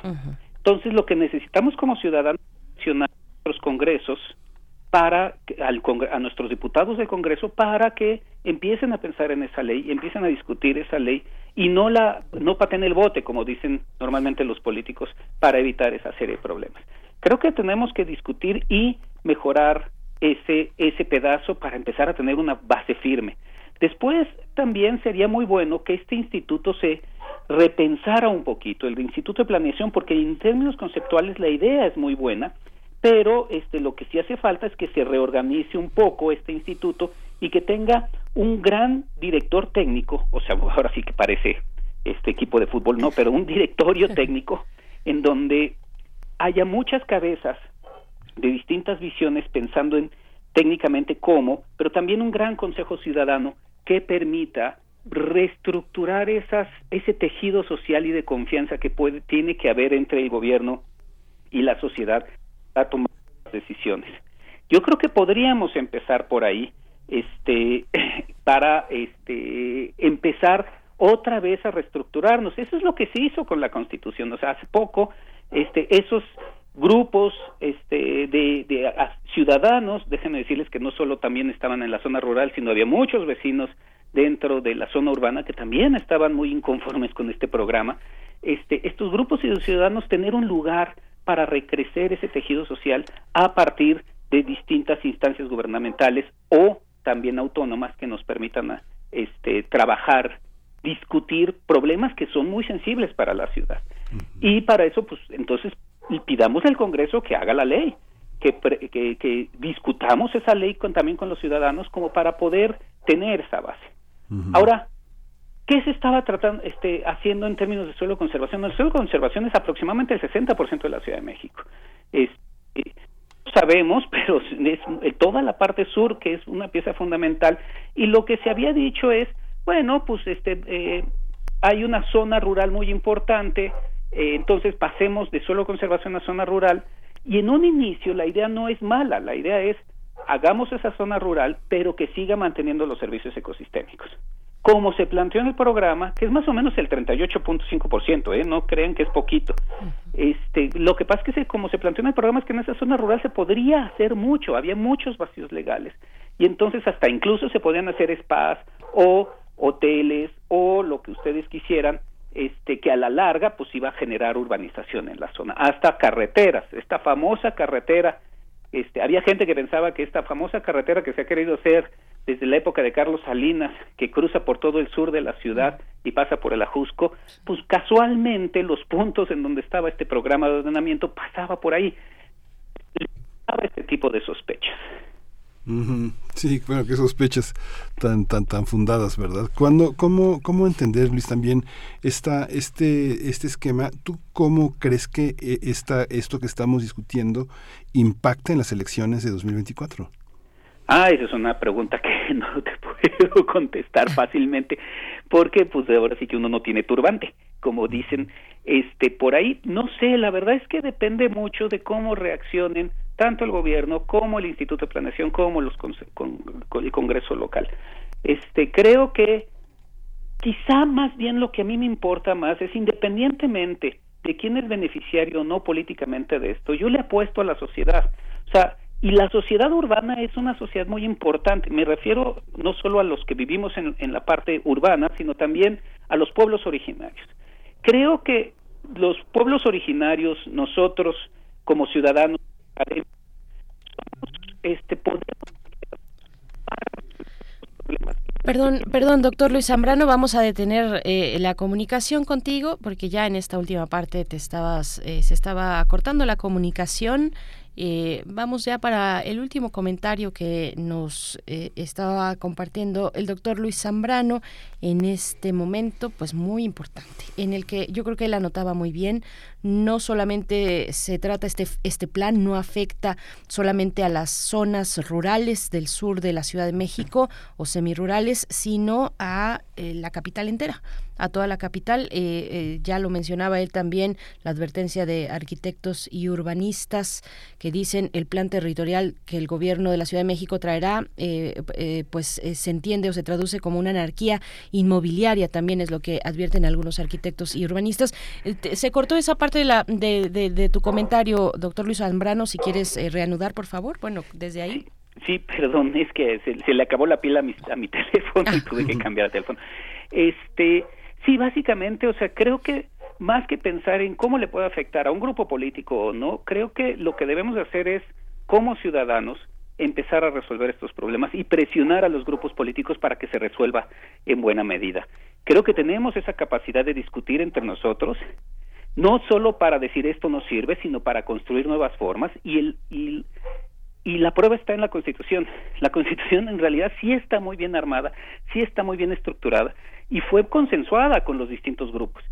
Eso creo que me importa un poco más que ver si le afecta o no le afecta a alguien o a un grupo o le beneficia a otro grupo.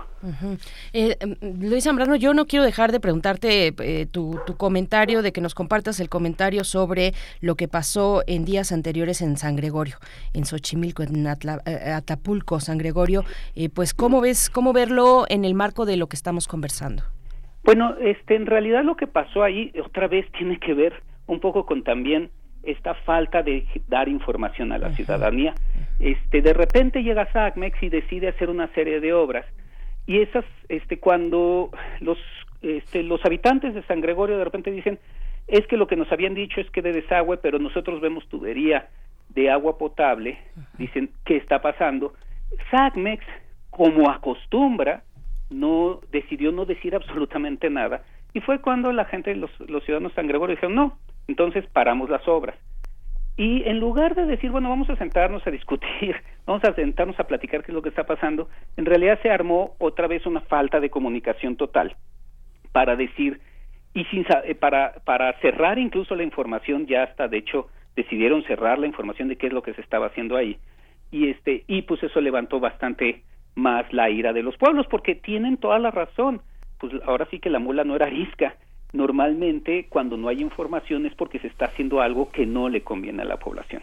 Entonces, ¿cómo lo podemos ligar? En realidad es, fue un evento específico de un pleito con SACMEX en particular, este, que no sabemos a la fecha y los pueblos originarios tampoco saben qué eran esos, qué eran esas, este, esa infraestructura que se estaba creando, si nada más era de desagüe o efectivamente había agua potable y para qué, o sea, había tubería de agua potable y para qué se estaba usando. ¿En qué los podemos relacionar en justamente la falta de información y este gran problema que tenemos en los distintos territorios. Los pueblos originarios defienden su territorio y lo defienden muy bien. ¿Por qué? Porque saben, por un lado, que pueden vivir ellos, pero también saben que los servicios ecosistémicos nos benefician a todos. Y entonces la relación es un poco así como falta de información en sitios que son muy sensibles, como San Gregorio, que está muy pegado a la zona urbana y que requiere y que además desde los sitios en los que menos agua potable recibe. Y encima pensar que les pueden quitar más el agua potable, este, pues les puede, este, pues les prende con justa razón. Entonces lo que necesitamos hacer con este nuevo plan, con el programa, con una redefinición del instituto, con la nueva ley, es decir, hay sitios de piezas fundamentales para la resiliencia de la Ciudad de México en términos hídricos que tenemos que respetar y no tocar. Y San Gregorio es uno de ellos. Y así, cuando se haga una infraestructura, se sabe que se está apegado a la ley y no se generan estos grandes problemas. Y SAGMES tendría que dar toda la información. Sí. Pues eh, Luis Zambrano, pues muchísimas gracias. Hay que continuar con esta insistencia en este en este enorme poder. Yo creo que es enorme el poder de los inmobiliarios, pero ni se tiene una cuestión más. Pues nada más preguntarte, perdón, Luis, antes de despedir esta charla, que eh, nos digas cómo va la agenda, qué viene en la agenda, cómo cómo estar dar seguimiento. Son fechas eh, complicadas, pero bueno, cómo ves los tiempos para para esta consulta, para lo que vaya a ocurrir, ojalá en el Congreso de Capitalino.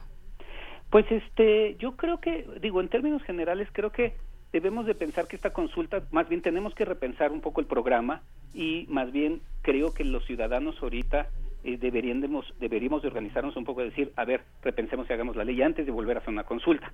Porque la consulta va a volver a generar los mismos, porque el programa es el mismo. Y el programa, en serio, pues ya llevo cuatro yo programas de este estilo que no convencen, y no convencen porque no se han discutido. Una discusión con la ciudadanía requiere no de un fin de semana decir estás de acuerdo o no. De hecho, ya existen las diferentes formas de participación ciudadana, de hecho están avaladas por la ONU y se tardan seis meses, cuatro a seis meses diciendo, a ver, ¿cómo preferirías tú? Y entonces modifiquemos el programa y que se hagan una serie de talleres y no nada más una consultita. Esperemos que el gobierno no esté esperando que se baje el oleaje político para hacer consultas fast track, porque eso no sirve y no es conveniente para el futuro de la Ciudad de México. Pues Entonces, repensemos hacia atrás y si no se hace la ley en los próximos meses, porque además también se tarda, que este, esta serie de consultas y esta serie de programas se hagan poco a poco discutiendo con la ciudadanía. Y digo, nada más para terminar, sí es cierto, las inmobiliarias tienen mucho poder y tienen mucho dinero, pero los ciudadanos somos tenemos más poder cuando estamos juntos. Entonces podemos generar estas nuevas leyes entre nosotros con unas consultas propias y con una forma de participación legal que ya existe y que ya se probó. Pues muchas gracias, eh, como siempre, doctor Luis Zambrano, investigador del Instituto de Biología de la UNAM. Pues hay que mantenernos muy atentos a este tema, es fundamental, importantísimo, de primer orden. Gracias y, y hasta pronto y feliz año para ti, Luis Zambrano. Muchas gracias a ustedes y feliz año a ambos y pues este, estamos estamos aquí en contacto esperando que ya lleguen las vacaciones, por favor. Muchas gracias, Luis Zambrano. Nos vemos pronto. En eso estamos. Vamos a ir con música para ya cerrar esta, esta curaduría de Edith Morales, la, una, un fragmento más de la gloria del oratorio de Navidad de Camille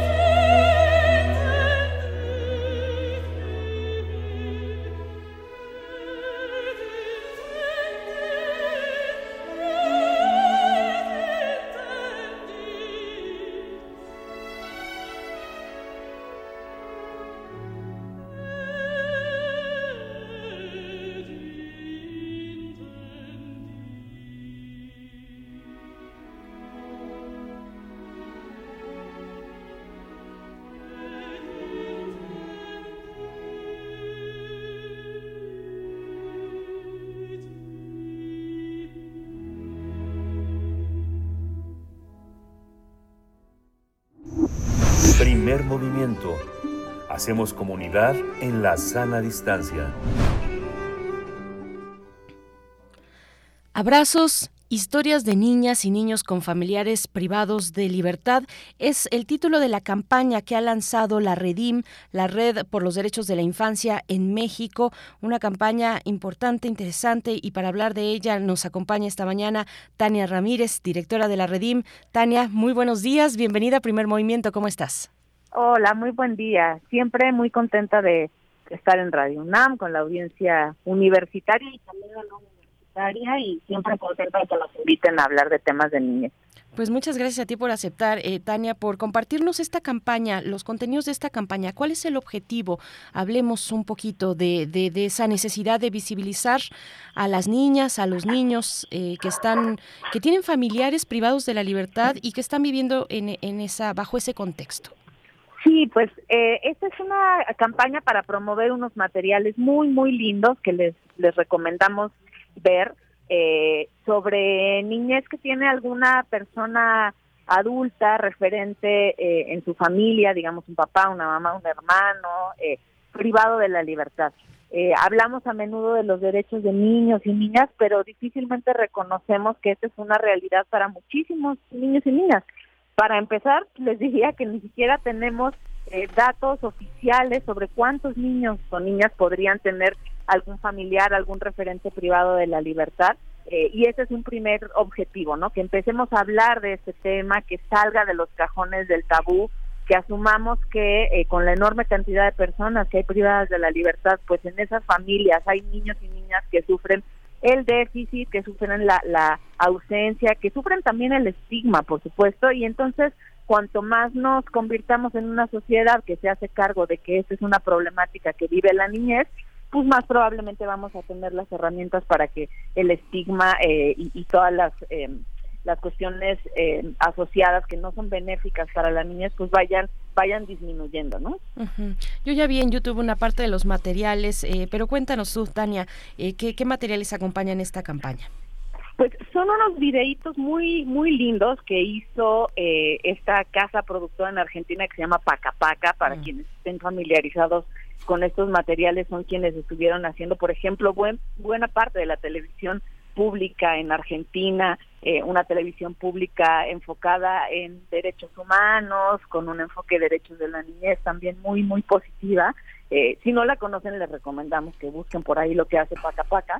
Y estos videos, eh, digamos, producidos en buena medida por ellos, lo también de la mano con una plataforma con la que Redin colabora, que es la plataforma NAPE, así se llama, eh, por las siglas Niñas, Niños, Adolescentes eh, con alguna persona privada de la libertad, ¿no? Entonces, esta plataforma eh, se articula a nivel regional, en, pues ya les decía, los contenidos están hechos en, Argentina, pero hay por ahí una cápsula que también está en Brasileiro, ahora lo estamos presentando en México también para poder generar pues una alianza que nos haga reconocernos también en una realidad un poco más amplia y no solamente nacional. Entonces, los materiales que van a ver y que les invitamos a, conocerlos en la Cineteca los vamos a estar pasando el jueves, pasado mañana, eh, hablan de los distintos roles y las distintas situaciones que vive niñez y adolescencia cuando hay algún familiar, algún referente privado de la libertad. Por ejemplo, el hacerse cargo de algunos de los roles, la historia de dos niños, en donde es la mamá que se hacía cargo de su cuidado, quien está privada de la libertad. Entonces, ¿cómo tienen que aprender a hacer eh, cosas en la cocina, ¿no? Recordar las recetas, cómo todo les queda un poco grande, pero cómo finalmente logran estar en contacto con su mamá a través de esas recetas. Eh, otro, la historia de otro niño que vive el estigma asociado eh, porque su hermano está privado de la libertad, entonces va a la tienda con una mochila y el tendero le mira feo, la gente habla a sus espaldas, etcétera. Son materiales pues eso, muy desde la experiencia cotidiana, contando de manera sencilla cosas que no son tan sencillas y que nos ponen frente a la frente a la vista la necesidad de poder generar socialmente los abrazos que estos niños y niñas no están teniendo directamente de sus familiares, de sus personas referentes. Eh, y me parece que también podríamos, a la par de, de, ver estos contenidos, de hablar sobre estos temas, pues ir generando parte de ese abrazo social, ¿no? Que se tiene que dar. ¿Cuál es la, la, evidencia, Tania, la evidencia psíquica y la evidencia social de estos estigmas? Digamos, ¿cómo, cómo se sigue una trayectoria eh, eh, emocional de una serie de personas que van creciendo con sus papás eh, o su papá o uno de ellos condenados a, a, la prisión? ¿Hay un seguimiento de esto? ¿Cuáles son las consecuencias sociales? Digamos, hemos tenido hasta el cansancio la, la psicología del yo norteamericana que dice que una infancia infeliz es resultado da como resultado una, una, una vida adulta terrorífica, pero ¿cómo, ¿cómo se ve desde México, desde nuestras perspectivas? Claro, pues quizá, miren, de, todas las cosas que hemos podido hablar acá, de las adversidades que vive eh, ese México en, en, en carne y en persona de las niñas y niños, ya tiene de suyo muchas adversidades, ¿no? Ser niño y niña en este país eh, es duro, lo tiene difícil la chaviza en estos días, ¿no? Hay mucha violencia dentro de los hogares, fuera de los hogares, eh, hay un país que se está militarizando, hay eh, pérdidas económicas, pérdidas de empleos, etcétera, y esto ya es una dosis de estrés, digamos, estándar, que de suyo es, es pues muy dura, ¿no? Y que le puede resultar bastante, de impacto bastante a la niñez. Pero si además asociamos a esto la pérdida de una persona referente que puede tener incluso, por ejemplo, roles como la, maternidad o la paternidad, pues estamos hablando de una ausencia fundamental, ¿no? De una ausencia de una figura familiar que, que resulta eh, un referente constante, entonces se van a ver afectadas todas las otras esferas de la vida. Las navidades no van a saber a lo mismo, los cumpleaños no van a saber a lo mismo, ir a la escuela y ver que les recogen a, los compañeros y a las compañeras padres y madres. O sea, tenemos que ir imaginando como cuál es ese ese impacto por goteo, ¿no? No solo la, la terrible noticia, la terrible situación de tener algún referente, algún familiar privado de la libertad, sino esa realidad que poco a poco se va viviendo eh, y muy probablemente que se vive eh, a la sombra, que se vive no vista, eh, con, con algunas torpezas por parte del mundo adulto, por parte de, las escuelas, cuando no se hacen cargo de estas historias, etcétera.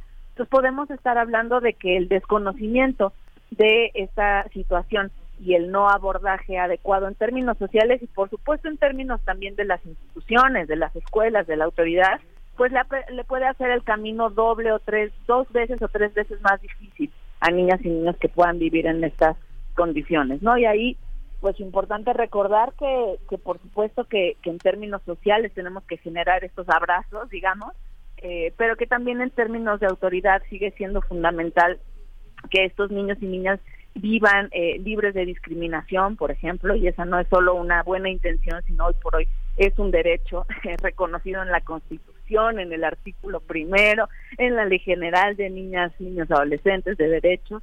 Eh, entonces sí, estamos hablando de que esas, eh, esos obstáculos que pueden ver a la sombra de estas historias, niñas y niñas, porque a veces también el estigma hace que esto se calle, que no se diga, que no se abra, eh, pues puede resultar en un camino que ya de por sí era adverso para la niñez en México y en esta circunstancia puede serlo mucho más.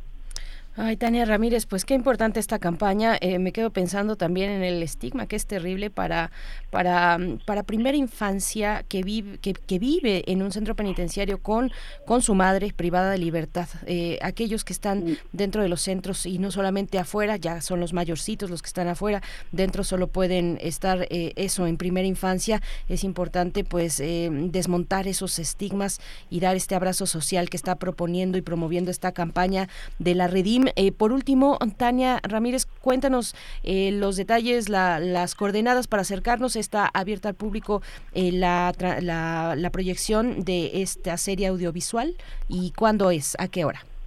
Sí, muchas gracias. La tendremos este jueves, es decir, pasado mañana, en la Cineteca a las 11 de la mañana. Ahí lo vamos a estar eh, pasando y no solamente vamos a pasar las capsulitas, sino que vamos a hacer una presentación con personas expertas en estos temas, ¿no? Nos van a acompañar una serie eh, de expertas y de expertos que nos van a poder hablar de la importancia de, tener campañas como esta o nos van a hacer reconocer situaciones o historias que quizá no hemos visto. Entonces, invitadas e invitados todos, la entrada es libre, la Cineteca jueves 15, 11 de la mañana y en caso de que no lo puedan ver, sabemos que por ejemplo esta es la última semana de clases para muchos niños y niñas, les invitamos después a buscarlo también en las redes sociales de Redim, de NAPES, los videos están incluso ya eh, accesibles en YouTube, pero si están eh, al pendiente el jueves que hagamos el lanzamiento, ahí también lo van a poder ver. Y nuestra recomendación sería que los vean en familia, a la hora de la película, a la hora de la cena, de, en, el momento de convivencia que elijan para que esto también pueda detonar una, una conversación familiar que, que pueda irnos eh, haciendo entender mejor estas situaciones que, como bien decías, es algo que acompaña a veces desde la primera infancia, la, la pérdida de libertad para esas personas de cero a tres años de momento eh, que nacen porque sus madres están privadas de la libertad, pues rompen con el principio básico de la Declaración Universal de los Derechos Humanos, ¿no? Que venimos de celebrar este sábado, que dice que todas las personas nacemos libres e iguales, ¿no? Pues ahí hay un quiebre. Y después de eso pensar en qué quiere decir el derecho a la salud, el derecho a la educación, el derecho a la alimentación, cuando estamos hablando eh, de niños y niñas que tienen a una madre, generalmente es así el rol, ¿no? Con las madres eh, privadas de la libertad, pues nos hace reconsiderar todo lo que conocemos como, como sistema de derechos humanos. Entonces sí, vale la pena pensar en, en esto eh, mucho más allá de las personas que lo viven familiarmente, pensarlo también en términos sociales y hasta en términos de, pues, de un ejercicio de reflexión humanista, eh, sobre qué quiere decir estar libre, eh, qué deber nos convoca a quienes estamos fuera para las personas eh, que pueden tener familiares ahí dentro. Pues acompañemos esta campaña. Abrazos, historias de niñas y niños con familiares privados de libertad. El, este jueves 15 a las 11 de la mañana en la Cineteca o en las redes sociales de la Redim eh, o también de NAPES. NAPES es con doble N, eh, el acrónimo de niñas, niños, adolescentes con personas privadas, familiares privados de libertad, algo así. Sí. Ah, sí, sí, sí, sí. Personas referentes privadas de libertad. Eso. Muchas gracias, Tania Ramírez, directora de la Redim, y bueno, pues acompañamos esta, esta campaña. Muchísimas gracias a ustedes. Muy buen día. Con esto nos despedimos y nos, eh, nos escuchamos mañana. Esto fue Primer Movimiento. El mundo desde la universidad. Radio UNAM presentó Primer Movimiento. El mundo desde la universidad con Berenice Camacho y Miguel Ángel Gemain en la conducción. Rodrigo Aguilar y Violeta Berber, producción. Antonio Quijano y Patricia Zavala, noticias. Miriam Trejo, coordinación de invitados. Tamara Quirós, redes sociales. Arturo González, operación técnica. Locución, Tessa Uribe y Juan Staca. Quédate en sintonía con Radio UNAM. Experiencia sonora.